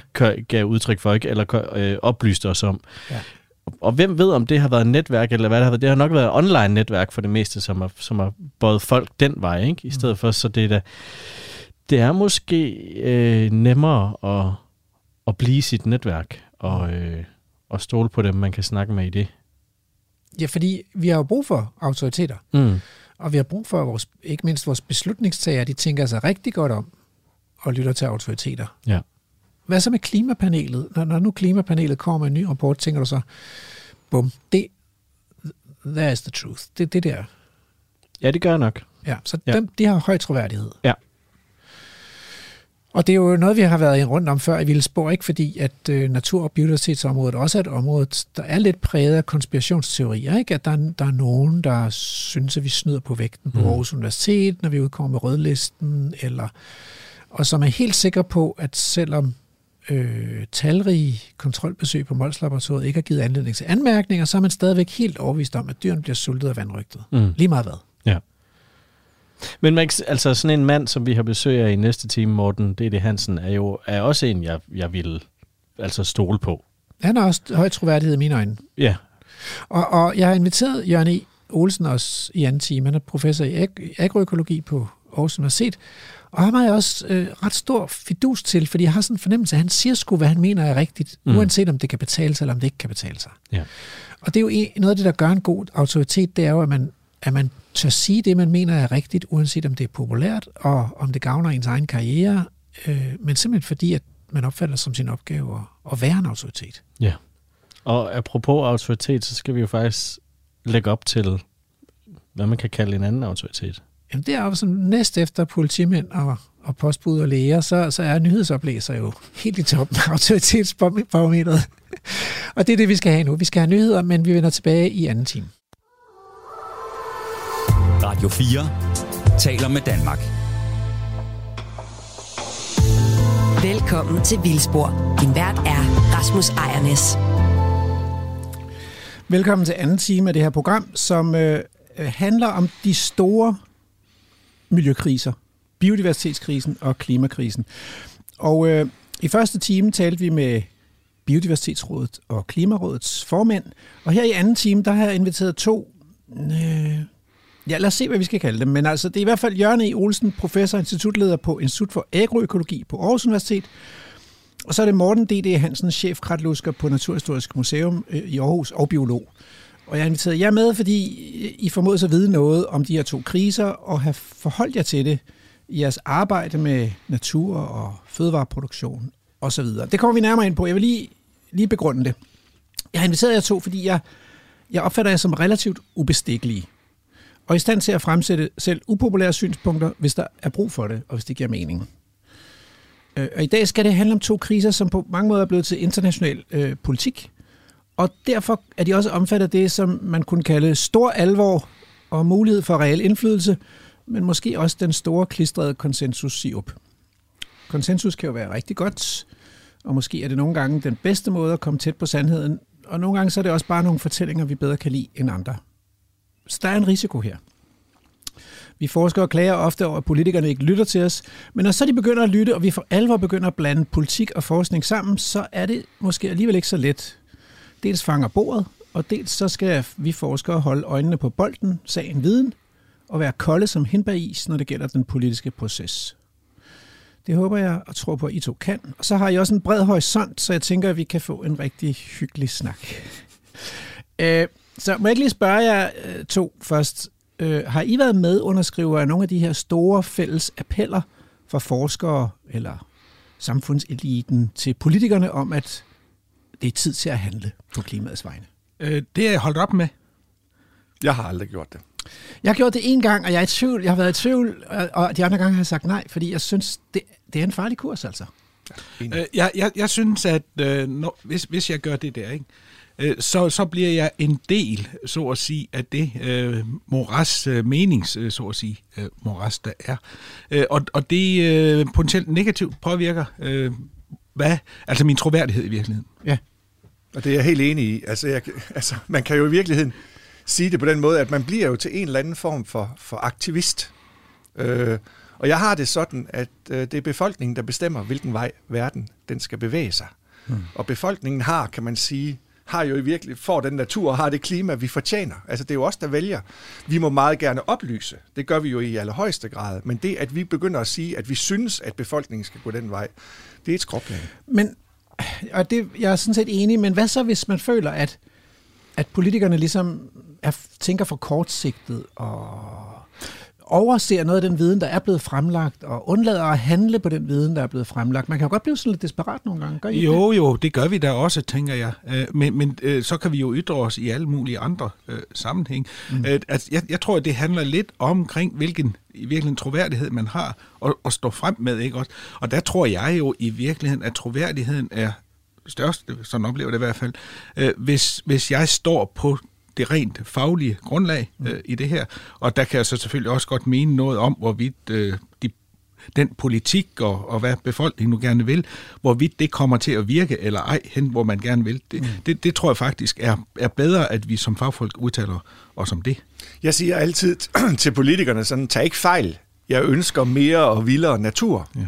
Men jeg svarer fuldkommen ærligt på det, jeg bliver spurgt om. Altså uden at tage hensyn til, om det er yderste højre eller yderste venstre, der spørger mig. Og hvis, altså, hvis der er nogen, der sidder og tænker, hvem, hvem fanden er Jørgen En Olsen, og hvem fanden er Morten D.D. Hansen? Og jeg står jo og kigger på jer, men det kan lytterne jo ikke gøre. Så det var Morten D.D. Hansen, der talte her. Velkommen til Vildsborg. Tak skal du have. Og Jørgen E. Olsen, velkommen til Vildsborg. Tusind tak. Godt. Vi, øh, jeg kunne godt tænke mig først at høre jeres bud på, hvordan kan det være, at menneskeheden er endt i denne her suppedags, den her kattepine med irreversible ændringer af klimaet og biodiversiteten? Øh, Ja, det, er fordi, det er fordi, vi er for mange mennesker på den her klode. Grundlæggende, ikke? Og så er vi for dygtige. Ja, øh, jamen, øh, det, er jo, det er jo også derfor, vi er blevet så mange. Det er nemlig, det hænger sammen, ikke også? Jo. Men hvem er det, vi kan undvære? hvem er for mange? Men, men, men, men der, der holder man jo over i, uh, i noget forfærdeligt etik uh, ja. noget, ikke? Uh, og, og, og hvis vi kigger på etik i virkeligheden, så er det jo uh, udviklet meget omkring, hvad hvad er godt for mennesker. Ikke? Mm. Øh, så måske mangler vi så at sige en mere øh, overordnet øh, etik, der jo øh, også måske tager hele planeten og hvad ved jeg øh, ind, ind i betragtning. Den har vi grundlæggende ikke øh, inden for det her etik. Men det er jo meget skægt, at, at så du starter med at så sige, at vi er for mange mennesker, og så tilføjer Morten, det er fordi, vi er så dygtige. Ja, det er jo derfor, vi er blevet så mange. Og, og man kan sige, det er jo egentlig ikke meget anderledes end hesten ude på Mols Laboratoriet, at hvis de har det godt, så, øh, så parer de sig, ja. og så kommer der flere heste. Ja. Det er egentlig ikke, altså på den måde er vi også bare et biologisk væsen, ja. som, som yngler i opgangstider, hvis jeg må sige. Men, men det, var, det var den teori, øh, økonomen, en af de første økonomer, Malthus, øh, havde mm. øh, for flere hundrede år siden. Ikke? Øh, der, at øh, menneskehedens befolkning vil vokse ind til et eller andet niveau, hvor, hvor der bliver for mange, så dør de. Ikke? Ja. Øh, fordi de ikke øh, kan ernære sig selv, eller der bliver sygdom, eller hvad ved, ved jeg. Og, og der er det jo lykkedes os med øh, al den teknologi og vores øh, op, opfindsomhed, ikke? at øh, få produceret fødevarer nok, og i øvrigt at kunne kontrollere sygdommen. Og hvis vi regner på det, altså hvis vi nu kun navigerede efter regneark, så kunne vi blive mange flere stadigvæk. Mm. Der er rigtig meget politik, der, der så går galt undervejs, altså at mennesker begynder at, altså vi vil alle mulige andre ting med verden, men hvis vi kun slog den kolde hjerne til at lade være med for eksempel at spise så meget kød, jamen så kunne vi faktisk brødføde langt flere mennesker, og hvis vi udnyttede ressourcerne effektivt og fordelte ja. dem sådan efter et regneark, så kunne vi sagtens fordoble verdens altså bestand af mennesker. Men vi har jo faktisk en hel time til rådighed, ja. så det er for tidligt, at du springer direkte til løsningen. Ja. Jamen, jeg er jo overhovedet ikke en løsning. Det er altså ikke nogen regneark. Det står ikke i mit manuskript. Nej, nej. vi går i regneark med det samme. Men, men prøv at høre, øh, jeg kunne godt tænke mig lige den der befolkningstilvækst, fordi det ser jo ud som om, hvis jeg har forstået det rigtigt, at der sker noget lidt andet end for hesten ude på Mols Laboratoriet. Altså hestene bliver ved, indtil de får hammeren. Ja. Øh, altså der, kom, der bliver fødeknaphed, og så skal nogle af dem dø. Og så er man så i dag, øh, efter dyrevelfærdsloven, nødt til at aflive dem, inden det går, kommer så vidt, at de dør af sult, eller kommer til at lide. Men for os mennesker ser det jo ud som om, at befolkningsvæksten er aftaget i de rige lande. Jamen det er den jo også, og det har jo at gøre med to ting. Øh, det har at gøre med, at når kvinder får rettigheder øh, og uddannelse og, og så videre, så begynder de også at se på, hvad gavner egentlig dem selv. Øh, og, og så er der også det med velstand i virkeligheden. Når øh, det begynder at vokse og så videre, og man så også gerne i virkeligheden vil sætte børnene godt i verden, sikre dem uddannelse og så videre, så bliver det også ekstremt dyrt at lave. Ikke? Derfor begynder man at lave noget familieplanlægning. Så det der med at, at, at lave en masse børn, det er også lidt en panikreaktion på, at de overlever sgu nok ikke alle sammen, så vi må hellere lave nogle 10 stykker. Jeg tror ikke altid, det er bevidst. Nej, nej, jeg tror nej, bare, man men- synes, sex er sjovt, og så ender det i børn. Men jeg synes, det er stadigvæk sex er sjovt. Ja, ja. Men du, altså, giver du den bare fuld gas uden prævention og så videre? Nej, nej. Gjorde du det, vel? Ikke også? Ja. Øhm, så det er, altså, jeg tror mange af de børn, man får i stadigvæk, det er jo ganske få lande, hvor befolkningen, altså hvor fertiliteten stadigvæk er meget høj. Det, det er jo meget få lande efterhånden, men Ja, det er jo en logisk er- konsekvens af sex, og manglende måske adgang til præ- prævention. Ja. Der er jo desværre en del lande i, i Afrika, Mm, hvor, ja, ja, hvor, ja. hvor det stadigvæk er alt, alt for højt. Ja. Og Afrika er bare et stort kontinent, altså. Du lytter til Radio 4. Når nu vi mennesker ligesom har skabt så meget ulykke, altså hvis man kigger sig omkring og læser aviserne og den ene krise efter den anden, som alle sammen er ligesom menneskegenereret, ikke? Og, og, og man kan godt sådan få sådan lidt dommedagsstemning nogle, nogle gange. Kunne man så ikke blive menneskefjendsk og tænke, ah, det var bedst, hvis vi ikke var her, altså, så, så, så ville det blive være en fredelig planet, øh, hvor livet kunne udfolde sig uhindret og Nej, nej. Jeg sad i panel for et par år siden sammen med Bunderøven til, til Naturmødet, og vi blev spurgt af flere yngre par, om man overhovedet i den her verden i dag kan, kan forsvare at sætte børn i verden. Fordi ja. når vi regner på det, igen når vi regner på det, så hvis du ser, hvad man kan spare i CO2-ekvivalenter ved at lade være med at, at køre i øh, dieselbil, for eksempel at skifte til elbil, eller helt holde op med at køre i bil, eller lade være med at flyve til USA osv., så, blegner alle de der tiltag, vi kan gøre, de blegner i forhold til at få et barn mindre. Det er suverænt mest effektive, vi kan gøre i forhold til for eksempel at bremse udledningen af, af drivhusgasser, eller generelt, det, man bruger jo drivhusgasserne som ja. proxy for, for menneskets påvirkning af verden, men det er at få færre børn. Øh, problemet er med det med færre børn bare virker på den lange ja, ja. tidsskala. Ja, ikke? Ja. Øh, og, og, og, og vi har sådan set behov for at lave noget på det korte. Ja. Ej, Ja, ja, så er der jo en anden mulighed, jeg lige kommer ind på om lidt. Altså, så, så, fordi så er selvmordet jo det mest bæredygtige, vi kan foretage os. Ikke? Jo. Fordi så holder vi op med at optage ressourcer, forbrug ressourcer, vi holder op med at optage plads. Og, og jeg mener... Fuld, fuldstændig korrekt. Problemet er bare, at der ryger vi ind i noget etik. Mm. Selv, selvmord er jo både i mange religioner og alt muligt andet sammenhæng tabu, så at sige. Det må mm. vi ikke. Jeg vil heller ikke sige, at det er et problem. Altså, fordi vi skal jo erkende, som vi måtte, hvis nogen vil vide, hvad vi så svarede i det panel der, så svarede vi jo, det er det mest meningsfulde i hele verden. Det er at sætte liv i verden. Altså, det er jo det, liv er udviklet i. Det er jo, vi er jo biologiske væsener, og der er der ikke noget mere meningsfuldt end at, at give den stafet videre. Vel? Så, så, så det er jo meningsløst. Altså, hvis vi, hvis vi i kampen for en bæredygtig verden ligesom kaster hele meningen med altså 4 milliarder års evolution ud af, ud med badevandet, så, har vi, så kan vi lige så godt aflevere nøglerne. Ikke også? Altså jeg har det, vi er nødt til at kigge på alle de andre elementer. Hvordan kommer vi til at fylde mindre? Men det at få børn, det kan vi altså ikke holde op med. Nej, altså hvis, hvis ja. nu snakker om, det, ja. jeg synes det er en rigtig god point, det der med at fylde. Ja. Øh, vi snakker meget CO2, og vi snakker det ene og det andet. I virkeligheden er, burde vi snakke areal, efter min mening. Det er der, øh, yes. mennesket øh, påvirker voldsomt øh, jordkloden. Ikke? Øh, og vi står altså over for at have et endeligt areal.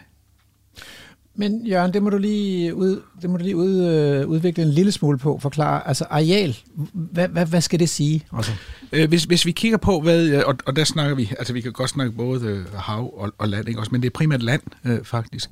Øh, hvis, hvis vi kigger på, hvordan øh, verdens landareal, så at sige, øh, fungerer og, og er mm. opbygget osv., så, øh, så er det sådan, at det man nu kunne kalde, øh, så at sige, klimatisk og så videre, øh, frugtbare områder øh, af verden, det bruger vi jo i lang, lang største øh, grad til øh, enten landbrug eller noget skovbrug øh, mm. i virkeligheden.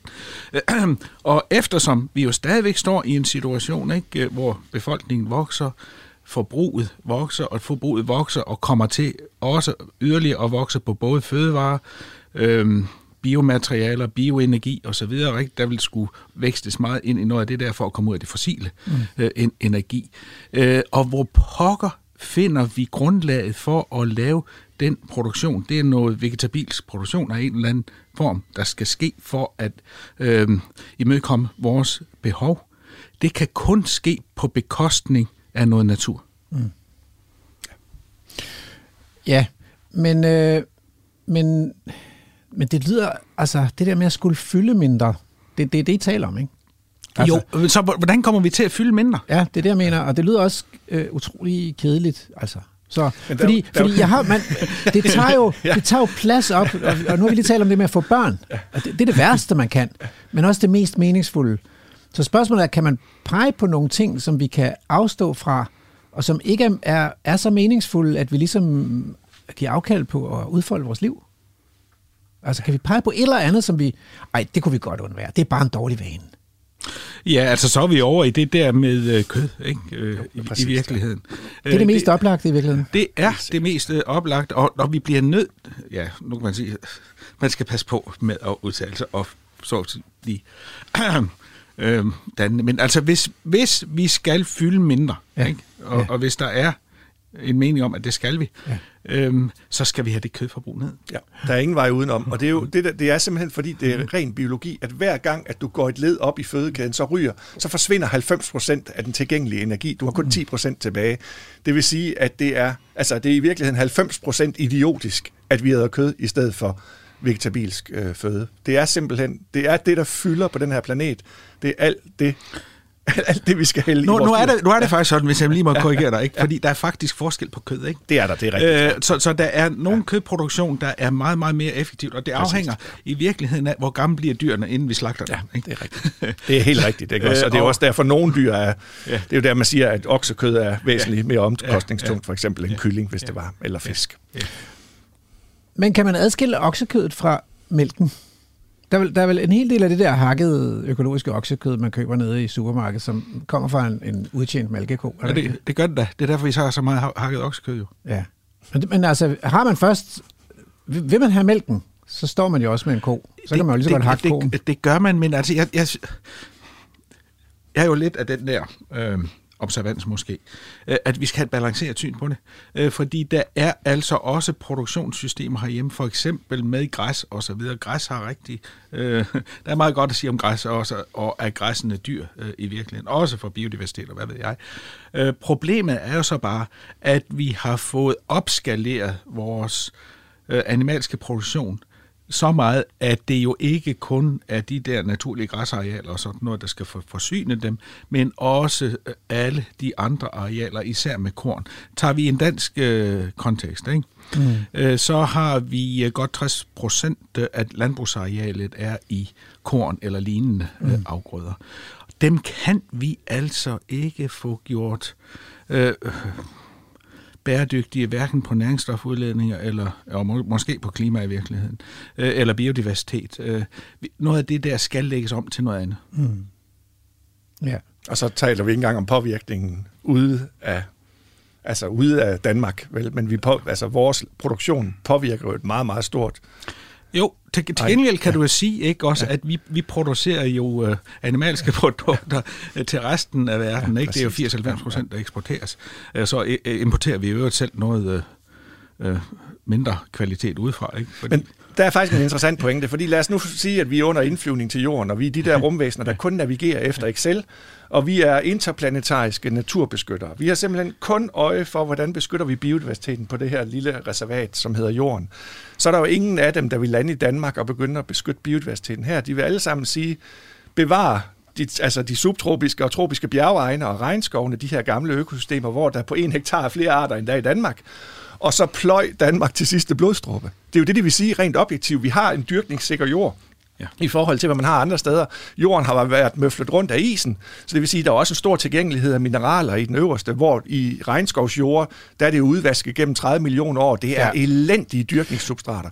Så det vil rumvæsenerne jo sige, der kun Men- navigerer efter Excel. Men i deres Excel-ark, der vil vel også stå, at en del af den fødevareproduktion, animalske fødevareproduktion i Danmark, den også, også lægger beslag på realer i troberne. Øh, jo, øh, jo, jo. Det, det vil sige, at vi skal være veganere. det, Det, det vil de sige. Ja. Øh, Ja, det, det ved jeg ikke, om det vil sige. Ved du hvad, altså, der, der er jo faktisk, det er jeg faktisk ikke helt sikker på, ikke? fordi hvis du kigger uh, rent sundhedsmæssigt på det, ikke også, så er der altså en lille smule uh, mælk og kød og æg og sådan noget, uh, gerne uden PFAS, vil, være, vil, vil egentlig være optimalt. Ja, hvis man også tænker på mennesker. Ja. Ja. Og det gør vi Ja. jo. Det, det, det er et program for mennesker. Vi regner med, at der er lytter derude, der er mennesker. Ja. Så derfor så tænker vi også på det. Så, så en lille smule af det der animalske, men ikke så meget. Og, og, men er det ikke rigtigt, at den animalske produktion, vi har i dag, den også...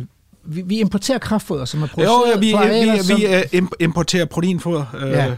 ja. primært fra, fra Sydamerika. Det er der, de producerer den mest effektivt i virkeligheden. Ja. Der, der er jo så snak om, jamen kan vi ikke producere herhjemme med noget hestebænder og så videre. Det kan vi da sagtens. Mm.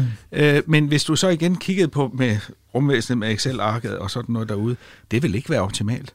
Uh, fordi, uh, hvad skal man sige, bytteforholdet, så at sige, mellem den kornproduktion, vi har, og en, uh, en proteinproduktion herhjemme, mm. hvis den er nu på hestebønder eller lignende, i forhold til en tilsvarende bytteforhold på korn og øh, soja i øh, Sydamerika, er altså ikke til fordel for, at vi øh, hjemmeproducerer mm. proteinen her. Men hvordan kan man være sikker på, at den produktion, der foregår i Sydamerika, er bæredygtig og ikke, ikke kommer Jamen, fra ryddet regnskov? Jamen, vi kommer til at rydde den regnskov alligevel. Øh, eftersom efterspørgselen efter kød og alt muligt, så det er jo ikke den danske import dernede, øh, der, der driver det. Det er den samlede efterspørgsel efter animalske fødevarer på global plan. Jeg hørte en fødevareøkonom fra Fødevareøkonomisk Institut i København fortælle for nylig, at danske landmænd kunne roligt fortsætte med at producere kød, fordi altså efterspørgselen vil stige de næste 100 år, som han sagde, ikke også? Altså, det, sagde Nej, det er jeg så ikke helt sikker på. Nej, nej, men det sagde han sådan helt lygtert, ikke også? At øh, det er 100 år måske med, med træskolængder, men det var det, han sagde. Det var klart, at efterspørgselen vil stige. øh, Jeg, jeg sad lige og kiggede Ja. på færgestatistikker faktisk, ja. ikke, ja. på det der. Øh, Og de, og de sidste, øh, ja det er vel 10 år, ikke, også er øh, kødproduktionen og, og så også forbruget øh, steget med 14 procent. Ja. Kornproduktionen er kun steget med 13, ikke, så øh, kød stiger mere end det stiger. Men, men på hvilket niveau skal der tages ansvar altså? Øh, Nu, nu laver vi et program, som går ud til en masse forbrugere, ja. så man kan tage niveau på forbrugeransvar, spise lidt mindre kød. Fordi jeg tænker, øh, den, den måde, vi forsyner os med kød på, jeg tror, vi skal også over og snakke en lille smule energi, fordi vi forsyner os jo blandt andet i Danmark med energi ved hjælp af biomasse, importerede træpiller, og, og det kan godt være, at der er andre lande, der også bruger træpiller, men Danmarks import af træpiller medvirker jo de facto til fældning af skov. Ikke? Og, og en del af de der træpiller bliver produceret af tømmer, altså rigtige træer, ikke bare mm. affaldstræ fra, fra nytteproduktionen, men altså rigtige, rigtige træer, der bliver fældet i rigtige, rigtige skove. Og nogle af de der skove har reelt naturværdi. Så på hvilket niveau skal, hvem, hvem skal tage ansvar for at træffe de rigtige beslutninger altså? Jeg tror, der er to skalaer, vi skal arbejde på, fordi at du er nødt til selvfølgelig at sige, at der er et politisk ansvar, men det er jo i sidste instans befolkningen. Så befolkningen, det sted, hvor det gør allermest ondt, det er hjemme ved os selv. Det er der, det gør allermest ondt på vores identitet og nogle gange på vores magelighed. Altså for eksempel i forhold til, hvad du indtager kød og i forhold til, til vegetabilsk fødevare. Men så er det også det der med, hvor vildt du for eksempel vælger at gøre din, din have. Der er jo mange, der har et nærmest autistisk forhold til deres græsplæne. Mm. Ikke også? Men det er jo det, altså at give noget... Det er jo at kræve plads. Hver gang du har en 1000 kvadratmeter plænegræs, så optager de 1000 kvadratmeter altså pladsen fra noget andet. Og vi kigger ud af studiet her, og jeg ser jo også plænegræs her, som ved Gud aldrig bliver brugt. Jeg er helt sikker på, at det der areal der, om det aldrig bliver brugt noget som helst. Mm. Men det ligger alligevel. Som kan være, at der er en ryger, der sniger sig rundt en dag. Men jo, altså, men det kan ja. vedkommende jo også gøre i blomster, hvis det var. Ikke også? Du kan også ryge i blomsterne. Ja? Men det er det der med, at, at jeg tror faktisk, den udvikling, der er i gang, det med, at, at, at, at man faktisk arbejder på begge niveauer. Selvfølgelig er der en påvirkning det politiske lag, men folk gør også noget derhjemme. Det er blandt andet det, der har drevet biodiversitetsdagsordenen frem, er jo, at folk har fået handlemuligheder, fået anvist men, handlemuligheder. men Morten, hjemme. altså nu afbryder jeg dig lige, ja. fordi er det ikke det, det er mest sådan en måde, man kan arbejde med sig selv på? Altså at man kan, at man kan lære noget om, helt pædagogisk, lavpraktisk, hvis der skal være mere natur i min have, så skal jeg afstå noget af pladsen. Ja. Og, men altså, vi skal, det skal jo ud og virke på nogle større arealer. Det skal ud og virke i nogle naturnationalparker, mm. eller det skal ud og virke i nogle beskyttede naturområder, ja. før det sådan virkelig øh, sparker røv. Ikke? Så man, man kan lære, hvordan det fungerer hjemme i sin have, og så kan man tage det Ja. ud i Ja, den så skal vi ud større på den større skala. ikke? Jo, præcis. det, men det var det der med, at der er forskellige niveauer. Ja, ja, ja. Øh, Men vi skal jo også gøre noget i, i det nære, tænker jeg ikke. Altså, jeg, jeg har også kigget lidt på arealstatistik herhjemme. Jeg tror, det er 10-12 procent ikke, af det danske areal, der er i by og infrastruktur mm, præcis, og, og lignende. Urbant på forskellige vis. Ja. ja. Men, men, øh, og, og det er selvfølgelig rigtigt, men det er, det er stadigvæk, altså, der er stadigvæk 60 procent, der så er, er, er landbrug, ikke? Og så, Ja, og så og så har vi skove og natur. Ja, og så er der ikke? næsten ingenting tilbage til naturen. Ja. Altså 60 plus 10, t- 70, så der er sådan en, en små 30 procent, som er skove og andre naturarealer, ja. og det, det er jo der, de sjældne arter er i dag, så det, det, det er vigtigt, hvad vi foretager os derude. Øhm, der er mange, der nævner biodiversitetskrisen og klimakrisen i samme åndedrag, og så siger, at det er to sider af samme sag.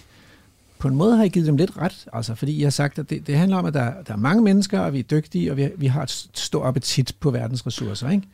Jo, men man, man kan, ja, det er rigtigt, men så kan man spørge løsninger, ikke? Jo. Er det så de samme slags løsninger, der skal til det ene og det andet, ikke?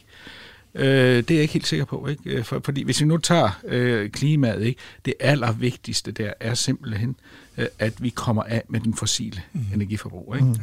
Øh, vi når så ikke i mål, kan man sige, med de målsætninger på landet 2 grader, øh, ved øh, den, i hvert fald ikke med den øh, nuværende udfasningsrate, vi kører mm. med det, og den er virkelig svær at speede op. Mm. Det betyder øh, så i sidste ende, at vi også bliver nødt til øh, at få suget noget CO2 op og lagret et eller andet øh, sted i jorden. Dybt nede. Gerne langt ned. Øh, der, der har jo også været, været sagt, og det er der nogen, øh, der, der, der tænker i, jamen øh, kan vi så ikke med skov eller noget andet skov? Og det kommer ikke til bad en skid. Nej, det gør det nemlig. Godt, godt, du siger det, fordi det er et af de der klassiske argumenter, at vi bare skal have bundet CO2 i, i biomassen på lang sigt, og det har IPCC, IPCC jo regnet på, og vist, hvor lille en betydning det får, selv hvis vi lægger hele verdens arealforbrug om. Nærmest. Men det er vel et eksempel på, at klimakrisen og biodiversitetskrisen kan blive konkurrenter. hvis man går i gang med at løse klimakrisen ved at plante en masse skov, så optager man jo areal, som kunne have været vild natur. Så, så, så det, det er ikke bare de, de, det er ikke bare to sider sammensat. Det kan faktisk være, der kan faktisk Nej, være konflikter og, i løsningen af de her kriser. Præcis, ikke? Ja, ja. Og, og, og hvis man så kigger ind i øh, nogle af de der certificeringsskemaer, ikke? også som øh, også flyselskaber og alle mulige andre efterhånden øh, bruger selv Arla faktisk, ikke? Mm. Øh, hvis du skal have den der klimaneutrale mælk. Mm. Øh, det, der, der får de jo neutraliteten ved at købe sig nogle certifikater mm. øh, fra noget skovtilplantning et eller andet sted i verden. Mm. Øh, og, og det kan man jo så, der er forskellige grader, altså kan man sige, øh, af tiltro, man kan have øh, til dem. Øh, men, men generelt set er det slet ikke løsning på det. Mm. Men du har så været inde på, at det handler om arealforbrug. Så jeg, jeg, jeg, der er jo, lige nu der taler man i FN og i EU om, at vi burde udlægge 30 procent af landarealet til beskyttet natur. Og der har sågar været en, et forslag om half earth. Lad os, øh, lad os udpege halvdelen af jordens øh, areal til øh, beskyttet natur. Der er jo ingen uh, grænse for de glade meninger. Nå nej, men, men altså, jeg, jeg hører dig jo antyde, at det er sådan set den vej, vi skal gå. Vi skal blive mere effektive på en mindre del af arealet. Ja, ja det Hvor langt kan vi komme?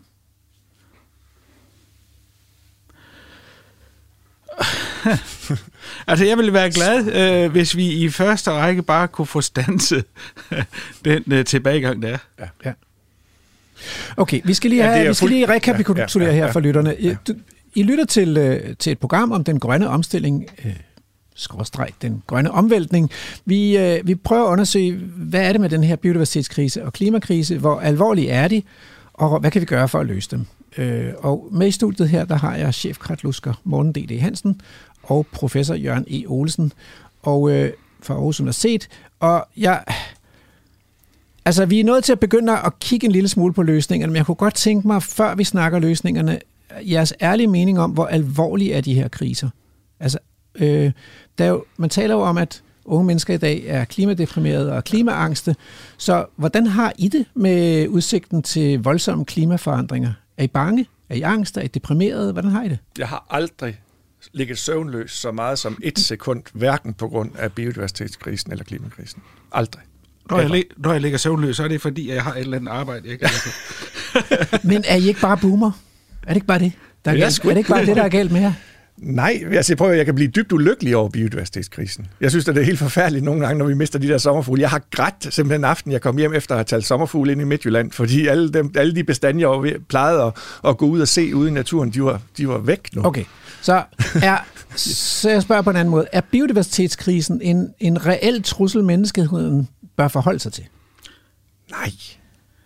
Vi har jo allerede udryddet alle de... Altså, vi nej, har, ja, ja, ja, ja, ja. Du siger nej. Ja. Øh, ikke ikke eksistentielt for mennesket, nej. nej. Godt. Så vi, vi kan godt overleve med den her biodiversitetskrise. Det er gået godt indtil videre. Det kommer der også til i fremtiden. Ja, godt og godt. Altså, altså velstand, ja, ja, sundhed, ja, ja, overlevelse. Ja, ja, ja, ja. Godt. Ikke? Fint. Så tager vi klimakrisen. Samme spørgsmål. Er klimakrisen en krise, menneskeheden bør forholde sig til? Forholde sig til altid, men ikke være nervøs. Altså sådan I forhold til ven, velstand, overlevelse og konflikter? Det, det, skal vi, ja. det skal vi nok klare, i hvert fald de fleste af os. Ikke? Ja. Øh, der er udfordringen ikke? Er der i virkeligheden med nogle steder i verden, og især blandt fattige mennesker, øh, kan det faktisk blive et eksistentielt spørgsmål, ja. at de kan dø af det. Det kan også blive dyrt, ikke? Altså. Jo, jo, jo, jo, jo. Også, men, også heroppe med havstigninger i et ja, lille Det er fuldstændig korrekt, men det er heldigvis først om nogle generationer.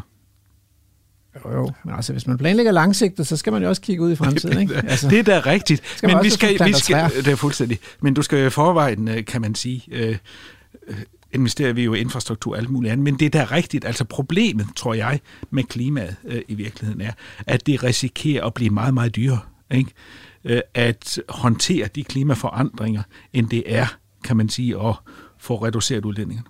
Og hvad med flygtningestrømme? Altså, vi, er jo ikke, ja. vi har jo ikke en track record af at være Nej. helt fantastisk dygtige til at, at lade mennesker migrere. Ja, det er fuldstændig. Men, men det, er også, det er også rigtigt. Jeg tror jo bare, at vi har en endnu større udfordring med flygtningestrømme i forhold til den meget store befolkningsvækst, der er i øh, Afrika.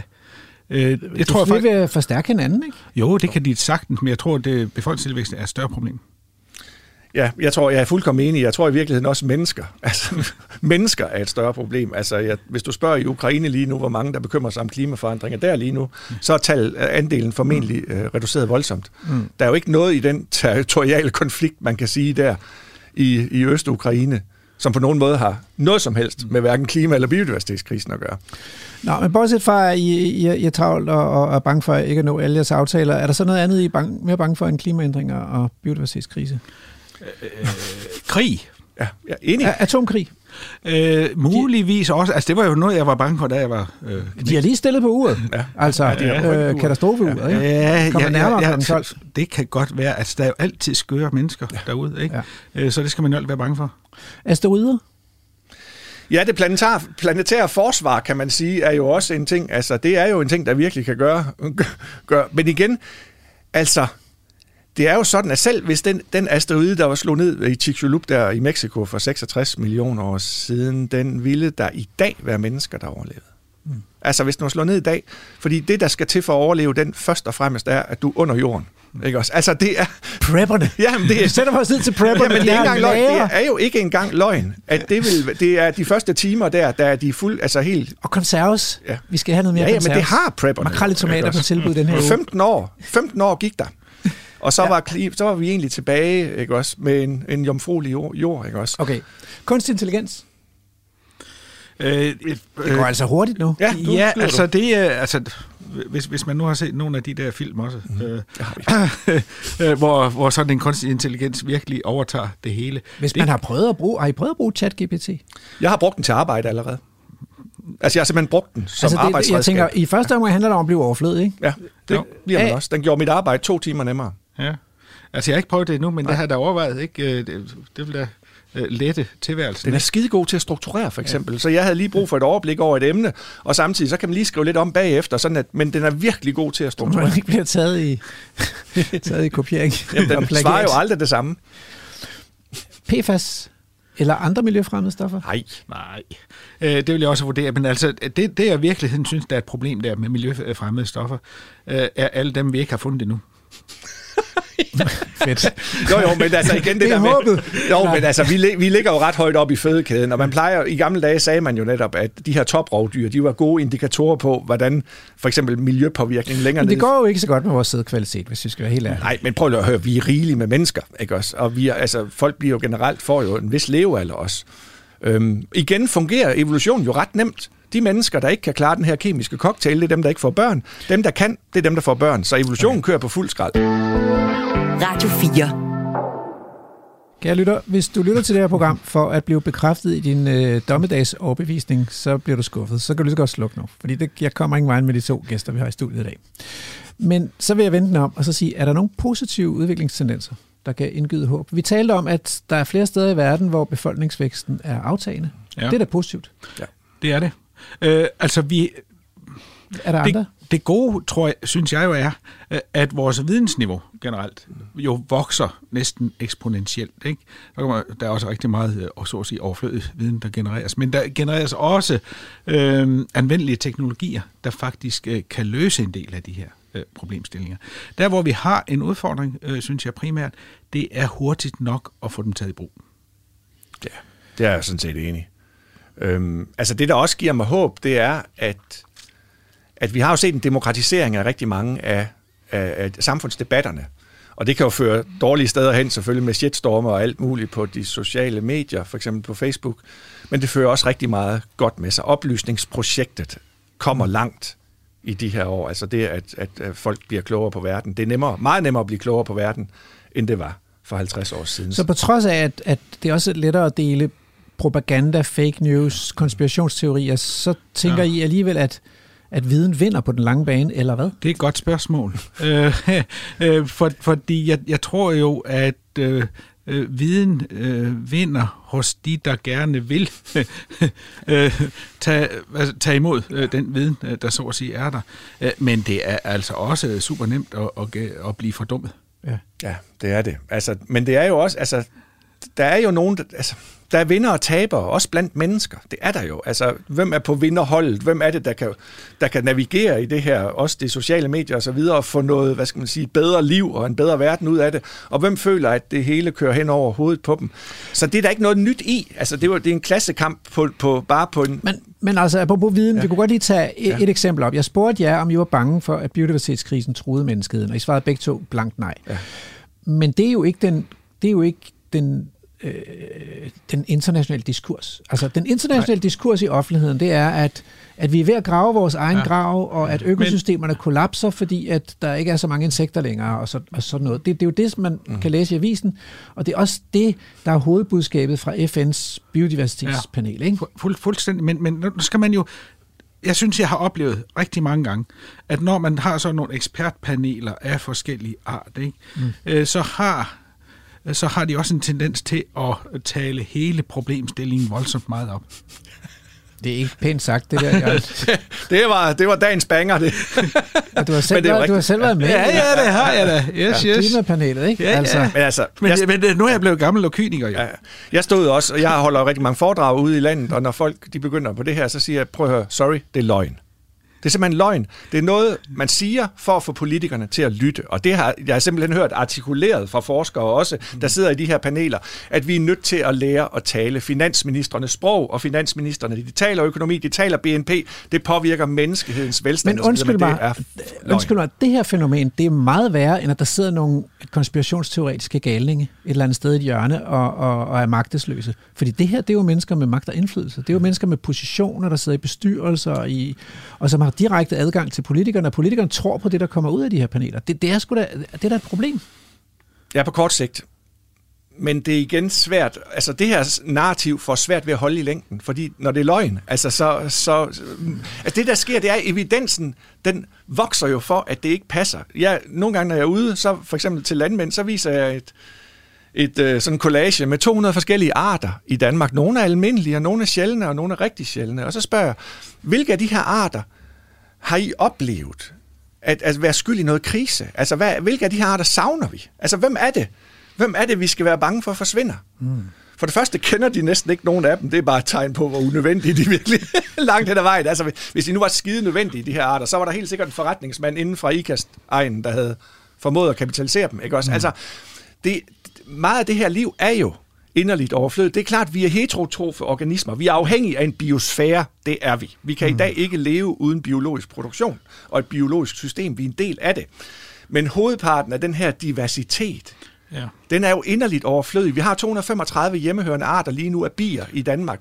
Og Jørgen, hvor mange af dem står sådan for hovedparten af bestøvning? Hvis vi er heldige, så er det 15 arter der står for langt hovedparten. Altså, jeg kunne også spørge Jørgen, fordi Jørgen, ja. du er institutleder på Institut for ja. Agroøkologi. Ikke? Ja. Hvor, hvor, hvor, hvor, hvor mange af dine kolleger, forskerkolleger, der arbejder med fødevareproduktion, arbejder med at booste biodiversiteten i vores... Det er vi faktisk øh, det er vi begyndt at interessere os for. men men, øh, men øh, i, i virkeligheden interesserer, i hvert fald i, i mit institut, interesserer vi os for det af en anden grund. Øh, fordi vi har nemlig også fået til opgave at få udfaset brugen af pesticider, mm. øh, for eksempel. Øh, og, og der betyder det noget, at du booster noget af det der biodiversitet, så du kan få en naturlig regulering. Ikke? Præcis. Øh, så det er jo der, vi skal hen. Ikke? Og, og der snakker vi om en funktionalitet på den ja. biodiversitet, vi har. Jo. I stedet for diversitet i ja. sig selv, ikke ja. også? Men der men, taler vi om arternes funktion. Men tror du, der kommer nogen truede arter af sommerfugle Nå, ikke truede arter. sommerfugle og ude på de der produktions... Nej, det gør, det gør der da ikke, Nej. og de har heller ikke nogen funktion. Det er jo det. Som vi kan bruge til noget i hvert fald. så, så, er vi, så er vi tilbage ved det der med, at, det, at, at vi kommer ikke til at have fødevareproduktion ude i vores gamle skove og vores gamle moser og enge og græslande og klitter og heder. Vi kommer til at have det på nogle landbrugsarealer. Og der kommer de, og der kommer Rasmus, de Rasmus, må jeg lige... Ja. Øh, øh, fordi der er faktisk et område, hvor det hvad skal man sige, boomer lidt ikke? Okay. med, Jamen, med, med snak om biodiversitet, og det er jordens biodiversitet. Ikke? Jo. Øh, og, og, og noget af det er, er jo også, fordi nu kan man efterhånden sekventere hvad som helst, ikke? og så, så kan man jo kigge på det og, ja. og tro, man bliver klogere af det. Øh, og vi mangler i den grad, kan man sige, selvfølgelig en forståelse af jordens biodiversitet, Ja. men også hvad den i virkeligheden gør, fordi der er det lidt ligesom det, Morten siger, ikke? Der er massiv redundans øh, i, øh, i mange af de øh, funktioner i forhold til organismer, så det gode spørgsmål... Og er jo- redundans her, det betyder, at der, der, der er mange organismer, der kan udføre den samme opgave. Præcis, Ja. ja. ja. Øh, og, og det ved vi ikke alt for godt. Der, der er ikke noget tvivl om, tror jeg, at en jord med mere liv i, øh, Ja. så at sige, ikke?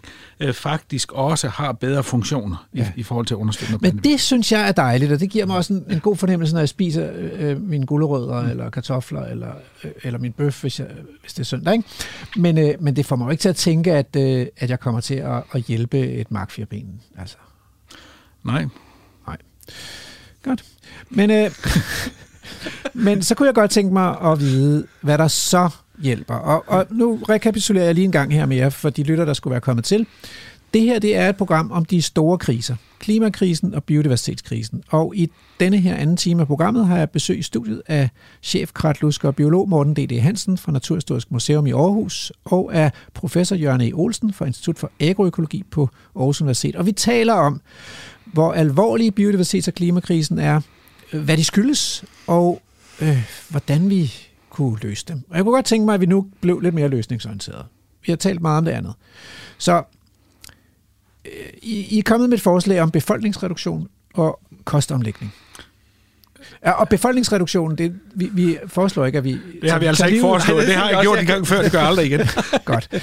Men det vil være, jeg, jeg, jeg har bare gået, jeg har bare sluttet fra, at det vil være dejligt, det vil være godt, hvis vi var færre mennesker til befolkningsreduktion. Men man kan sige, øh, man kan godt forestille sig familieplanlægning, som vil medføre mindre befolkningsvækst, som på lang sigt medfører, at vi bliver lidt færre mennesker på jorden. Er det en dårlig idé? Eller skal vi tage den helt ud, fordi vi ikke kan tage, fordi vi ikke tør tale om det? Eller? Jamen prøv at høre, det er jo, hvis du kigger på, hvilke omkostninger, fremover, når man laver fremskrivninger, hvilke omkostninger vil en nyfødt afrikaner i Nigeria for eksempel er et af landene, hvor man virkelig på, altså antager, at der kommer en stor befolkningsvækst. Ja. Hvilken påvirkning vedkommende vil have, en nyfødt vil have på, på, på jordens fremtid i forhold til en europæer eller en amerikaner. Jamen, det forstår jeg godt, Ja, Morten, men- men, men det er alligevel også sådan lidt, øh, så relativiserer vi det lidt, og så er der slet ikke, men det er stadigvæk et problem med, at Ja. vi er for mange mennesker. Er og altså- det ville være bedre for de mennesker, der levede på jorden, mm. hvis der kun var halvt så mange, Det fordi så ville der være flere ja. ressourcer til rådighed. Så Morten, problemet i det der er jo også, at du, du så siger du, at du, du vil øh, fortsat holde den nigerianer i fattigdom. Jamen, det, jeg siger ingenting. Det er, det er bare... Du konstaterer bare, det er det er, det er, at det bliver ofte, det, det er ofte sådan med løsninger af problemer, med løsninger på problemer, at man peger på løsninger andre steder end i sin egen nærhed. Ikke også? At det er altid et eller andet andet sted, gerne lidt langt væk, at løsningen ligger. Ja. Så i virkeligheden kunne vi spørge os selv, taler, vi kunne bare starte med os selv. Gøre det. Det er en Befolkningsreduktion god i. Danmark. Ja. Ikke også? Jeg har tre børn. Altså, nogen skulle tvinge mig til at have fået færre. Altså, det var ikke noget, jeg havde gjort frivilligt. Nej. Og du mener heller ikke, at, dit faderlige ord har nogen indflydelse på, hvor mange børn dine børn får? Jeg tror, det bliver kærlighed, der afgør det. Ja. det er det. Ja. Jeg er så glad for mine børnebørn. ja. Du kommer Og- dertil. Og jeg ønsker mig nogen. Nej, øh, så det, sådan er det. Sådan er vi jo, fordi det er så livgivende og så livsbekræftende. Ikke? Men det er jo rigtigt nok, at, at der vil der være utrolig mange muligheder, hvis vi kun var 2 millioner. Øh, og, altså, og hvis vi snakker biodiversitet for eksempel, så må vi jo konstatere, at nogle af de steder, hvor der er de største biodiversitetspotentialer i Europa for eksempel, det er steder, hvor mennesker er flyttet fra landdistrikterne. Ja. Så vi pludselig har fået nogle øde landområder, hvor dyrene så flytter ind. Altså. Jamen, det er korrekt. Øhm, og, og sådan set, og, og der, der sker jo en stigende urbanisering, det gør det også globalt set, ikke? Mm. Det er jo i sidste ende potentielt godt for biodiversiteten, ikke? Øhm, men det afhænger altså af, øh, hvad, hvad der så flytter ud på de der øh, øh, arealer, ikke? Kommer vi til for eksempel at skulle bruge det til en intensiv landbrugsproduktion, så bliver der ikke så meget tilbage. Vi har jo stået på Kalvebodfældet og kigget ind på 8-tallet, ikke? Og den der ekstremt tætte bebyggelse inde i København, lige op og ned af Kalvebodfældet. Og det er jo vildt fascinerende, og hvis man havde lavet parcelhus, så havde hele Kalvebodfældet været bebygget. Så det er jo rigtigt, at hvis vi kan... Det er også en måde at spare plads på, at vi mennesker klumper os sammen på lidt mere, ja. lidt mere plads. Vi fortætter vores bebyggelse. Så der ikke behøver at bo mennesker på hver eneste lille ø. Men Rasmus, altså, hvis du spørger med biodiversitetskrisen, det er jo sådan, når man laver undersøgelser af, hvilke planter, altså hvordan går det for eksempel med vores planter, som jo er basis, kan man sige, for fødekæderne trods alt, øh, det er primærproduktionen der, så kan vi se, at i vores moderne kulturlandskaber, der er en tredjedel af arterne, der har det rigtig, rigtig fint. Der bliver flere øh, bynke, brændenælder, tisler. Kender dem alle sammen drabhaveren ude i grøftekant. Og der er to tredjedele, der bliver færre. Mm. Og, og du har jo selv lavet forskning, altså I giver jo arterne, I giver jo arterne karakter efter, hvor krævende de er. Og alle de arter, der får fire eller mere, de har det generelt skidt. Mm. Altså de er på vej, de forsvinder stadigvæk. Der forsvinder stadigvæk liden klokke mm. fra nogle af de der overgangsoverdrev og sådan noget. Så, så det vi er nødt til at erkende, det er, at hvis vi skal hjælpe de to tredjedel af de arter, der har det skidt, så er vi nødt til at give dem nogle landskaber og en natur, de kan lide at være i. Mm. Altså så enkelt er det. Og det er en, hvis vi lige tager det også, det er en næringsfattig natur Ja. med naturlige forstyrrelser. Ja. Og, og, og der er ikke noget af det, vi kan lide, øh, når vi indretter vores dyrkningslandskaber. Vi kan ikke lide, at det er næringsfattigt, fordi så kan vi ikke producere så meget, og vi kan ikke lide, at det er forstyrret, især ikke uforudsigeligt, fordi vi har brug for forudsigelige forstyrrelser, når vi har vores dyrkningslandskab. Vi skal vide, hvornår ploven kommer, og hvornår høstmaskinen kommer, og hvornår vi skal så, og hvornår vi skal, og så videre. Ikke? Og der skal ikke være oversvømmelse, der skal ikke være brænde, der skal ikke være sandflugt, Der skal ikke være erosion, der skal ikke være store bøvede dyr, der mosler rundt i afgrøderne. Og Og det skal hele taget være ordentligt. Ja, Ja, det er nemlig det. sådan er det. Så alt det, vi mennesker ikke kan lide, det er det, de her arter egentlig har brug for. Ja, så så er vi tilbage ved, ved, ved altså årsagen til biodiversitetskrisen, at vi mennesker har været så dygtige til at nyttiggøre verden til vores øh, bedste. Ja. Ikke? Så, så det skal vi så vælge nogle steder. Men så det kræver noget fysisk planlægning, men det kræver også, at vi pladsoptimerer, så vi ikke bruger så meget plads. Enig. Og, og der, der tror jeg, altså, der er vi nødt til at, at, at, at, øh, erkende, at vi har virkelig mange forskellige hensyn, mm. vi skal tage, når vi skal lave arealplanlægning. Hvis vi skal lave arealplanlægning. Efterhånden laver vi jo næsten ikke arealplanlægning i Nej, det er jo lidt uhyggeligt, når det er det, der vil virke, altså. Ja. Suk. Øhm, men den er sendt videre til, hvis skulle der være nogle politikere, der lytter med til programmet her, så er den sendt videre, at øh, vi råber på en langsigtet arealplanlægning, så vi kan få frigjort noget plads til vildere natur. Øh, og det der vildere natur er vel egentlig også klimavenligt, fordi hvis vi holder op med at tage kulstof ud af områderne, og hvis vi holder op med at dræne dem, så ja. får vi vel Ja, det batter bare ikke en skid. Nej, det batter nemlig ikke en skid. Der, er- altså, der er det det der substitution til enhver tid, der tæller mest. Okay, Hvis men det er i hvert- hvert fald ikke skadeligt. Nej, men hvert eneste tons af de der fossile brændsler, vi holder nede i jorden, det er en Så gave. lad os da prøve, ja, altså, men det er jo fint, at så vi holder lidt mere ned i jorden, hvis vi lader være med at, at, at, at høste og pløje. Så holder vi lidt mere af det, der er nede i jorden nu. Og det, batter ikke super meget, så vi skal have fat i noget andet. Så lad os gå til klimaet. Nu har vi løst biodiversitetskrisen ved noget hensigtsmæssig arealplanlægning. Ja. Vi bruger lidt mindre, og vi afsætter noget mere til vild natur. Fint. Nu skal vi løse klimakrisen. Ja. Kan man håbe på et teknisk fix? Altså, vi, jeg hørte, at Ja. det var lykkedes at, at koge en, en, øh, en kedel vand med fusion. I øh, varm Meget fusion. lille kedel, tror jeg. Men, En liter måske, eller en halv liter. Ja. men, Men altså de der, altså jeg tror nogle af de der virkelig store med fusion og, øh, og ja, også anden form for kernekraft og så videre, der er tidshorisonten i, hvornår vi reelt kan få det ind, jo så langt ud i, i fremtiden. Men det gør jo ikke, at vi ikke skal tænke det ind, fordi det vil jo være en, en, en del af løsningen. Men lige nu står vi jo, det er noget vind og noget sol og så videre, øh, vi, øh, vi reelt set kan opskalere lige nu. Og det er det, der virker, fordi vi har brug for energi. Mm. Og vi kan ikke, altså, og det, det er ligesom, det er ligesom og vi kan ikke gemme den. Vi kan ikke gemme den. Det er meget Nej. vigtigt at forstå, at Ja. den skal være der, når vi har brug for den. det er alligevel vildt, at alt det der energi, vi ligesom har, menneskeheden har øh, lukreret på, det er bygget ude i naturen af levende organismer. Altså det er Bregner og ulvefødder Jamen, og sådan noget der. så vildt. Vi, I virkeligheden så kan man jo sige, at vi startede, biodiversitetskrisen startede med, at vi skulle bruge energi om vinteren, og så øh, dræbte vi de store dyr. Det var bjerge af energi, der gik rundt i landskabet mm. om vinteren på den nordlige halvkugle. Vi åd dem bare. Det var, der, vi, det var der, det hele startede. Det var ikke fossil Nå, energi. det er- men det- det, var, det var levende, Vi brændte dem ikke, vi åd dem. levende energi, men vi forbrændte dem jo. Ja, altså, vi, ja. i vores organismer, ikke? Ja. Ja. Ja. Men energi Men- er hemmeligheden til alt. Alt kan jo lade sig gøre med rigelig energi. Det er jo det, man siger. Altså, der, er det, der er det bare sådan, ikke? Fordi hvis vi nu snakker så det der vind og sol ja, ja. og så videre, ikke? Øhm, i modsætning lidt til måske noget atomkraft og så videre. Vind og sol, det tager altså også plads op. Mm. Øh, og, og, og hvis vi nu snakker arealplanlægning og sådan noget, så er det super på svært, ikke? Øh, fordi der er rigtig mange, der ikke øh, vil have dem i deres baghave. Men så meget desto mere grund til at bede politikerne om at tage det ansvar på sig. Ja. Og lave det kort. Tegne det Danmarks kort. På et 10, 20, 30, 50 år perspektiv. Ikke? Fordi, fordi øh, det er rigtigt, det giver mange konflikter. Jeg har jo kolleger, der arbejder med øh, resten af vandfugle på havet. Mm. Og det er altså ikke ligegyldigt, hvor man sætter de, laver de der øh, øh vindmølle koncentrationer, ikke? Øh, ude på havet. Er der ikke for mange vandfugle? Ikke hvis du spørger mine kolleger. Det kan jeg garantere for, at de elsker hver eneste fugl, der ligger ude på havet. Det, det garanterer jeg. Hellige æderfugl. ja, præcis. Men, øh, men altså, hvis vi så går... Jeg kunne godt lige tænke mig at spørge, altså, er der andet, andre tekniske fix? Erobring af universet?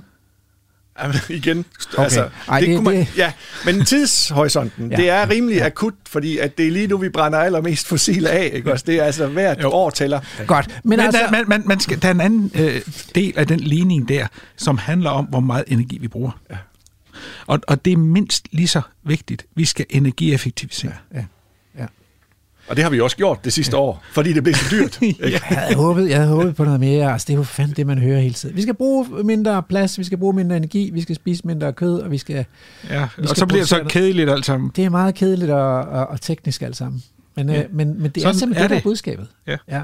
Man skal simpelthen gøre gøre det kloge og det rigtige. Det... Men det gør vi jo ikke, så nu kommer, vi, nu kommer jeg til at, at, at spørge, altså nu kommer jeg til, hvad med de politiske beslutninger? Det går for langsomt.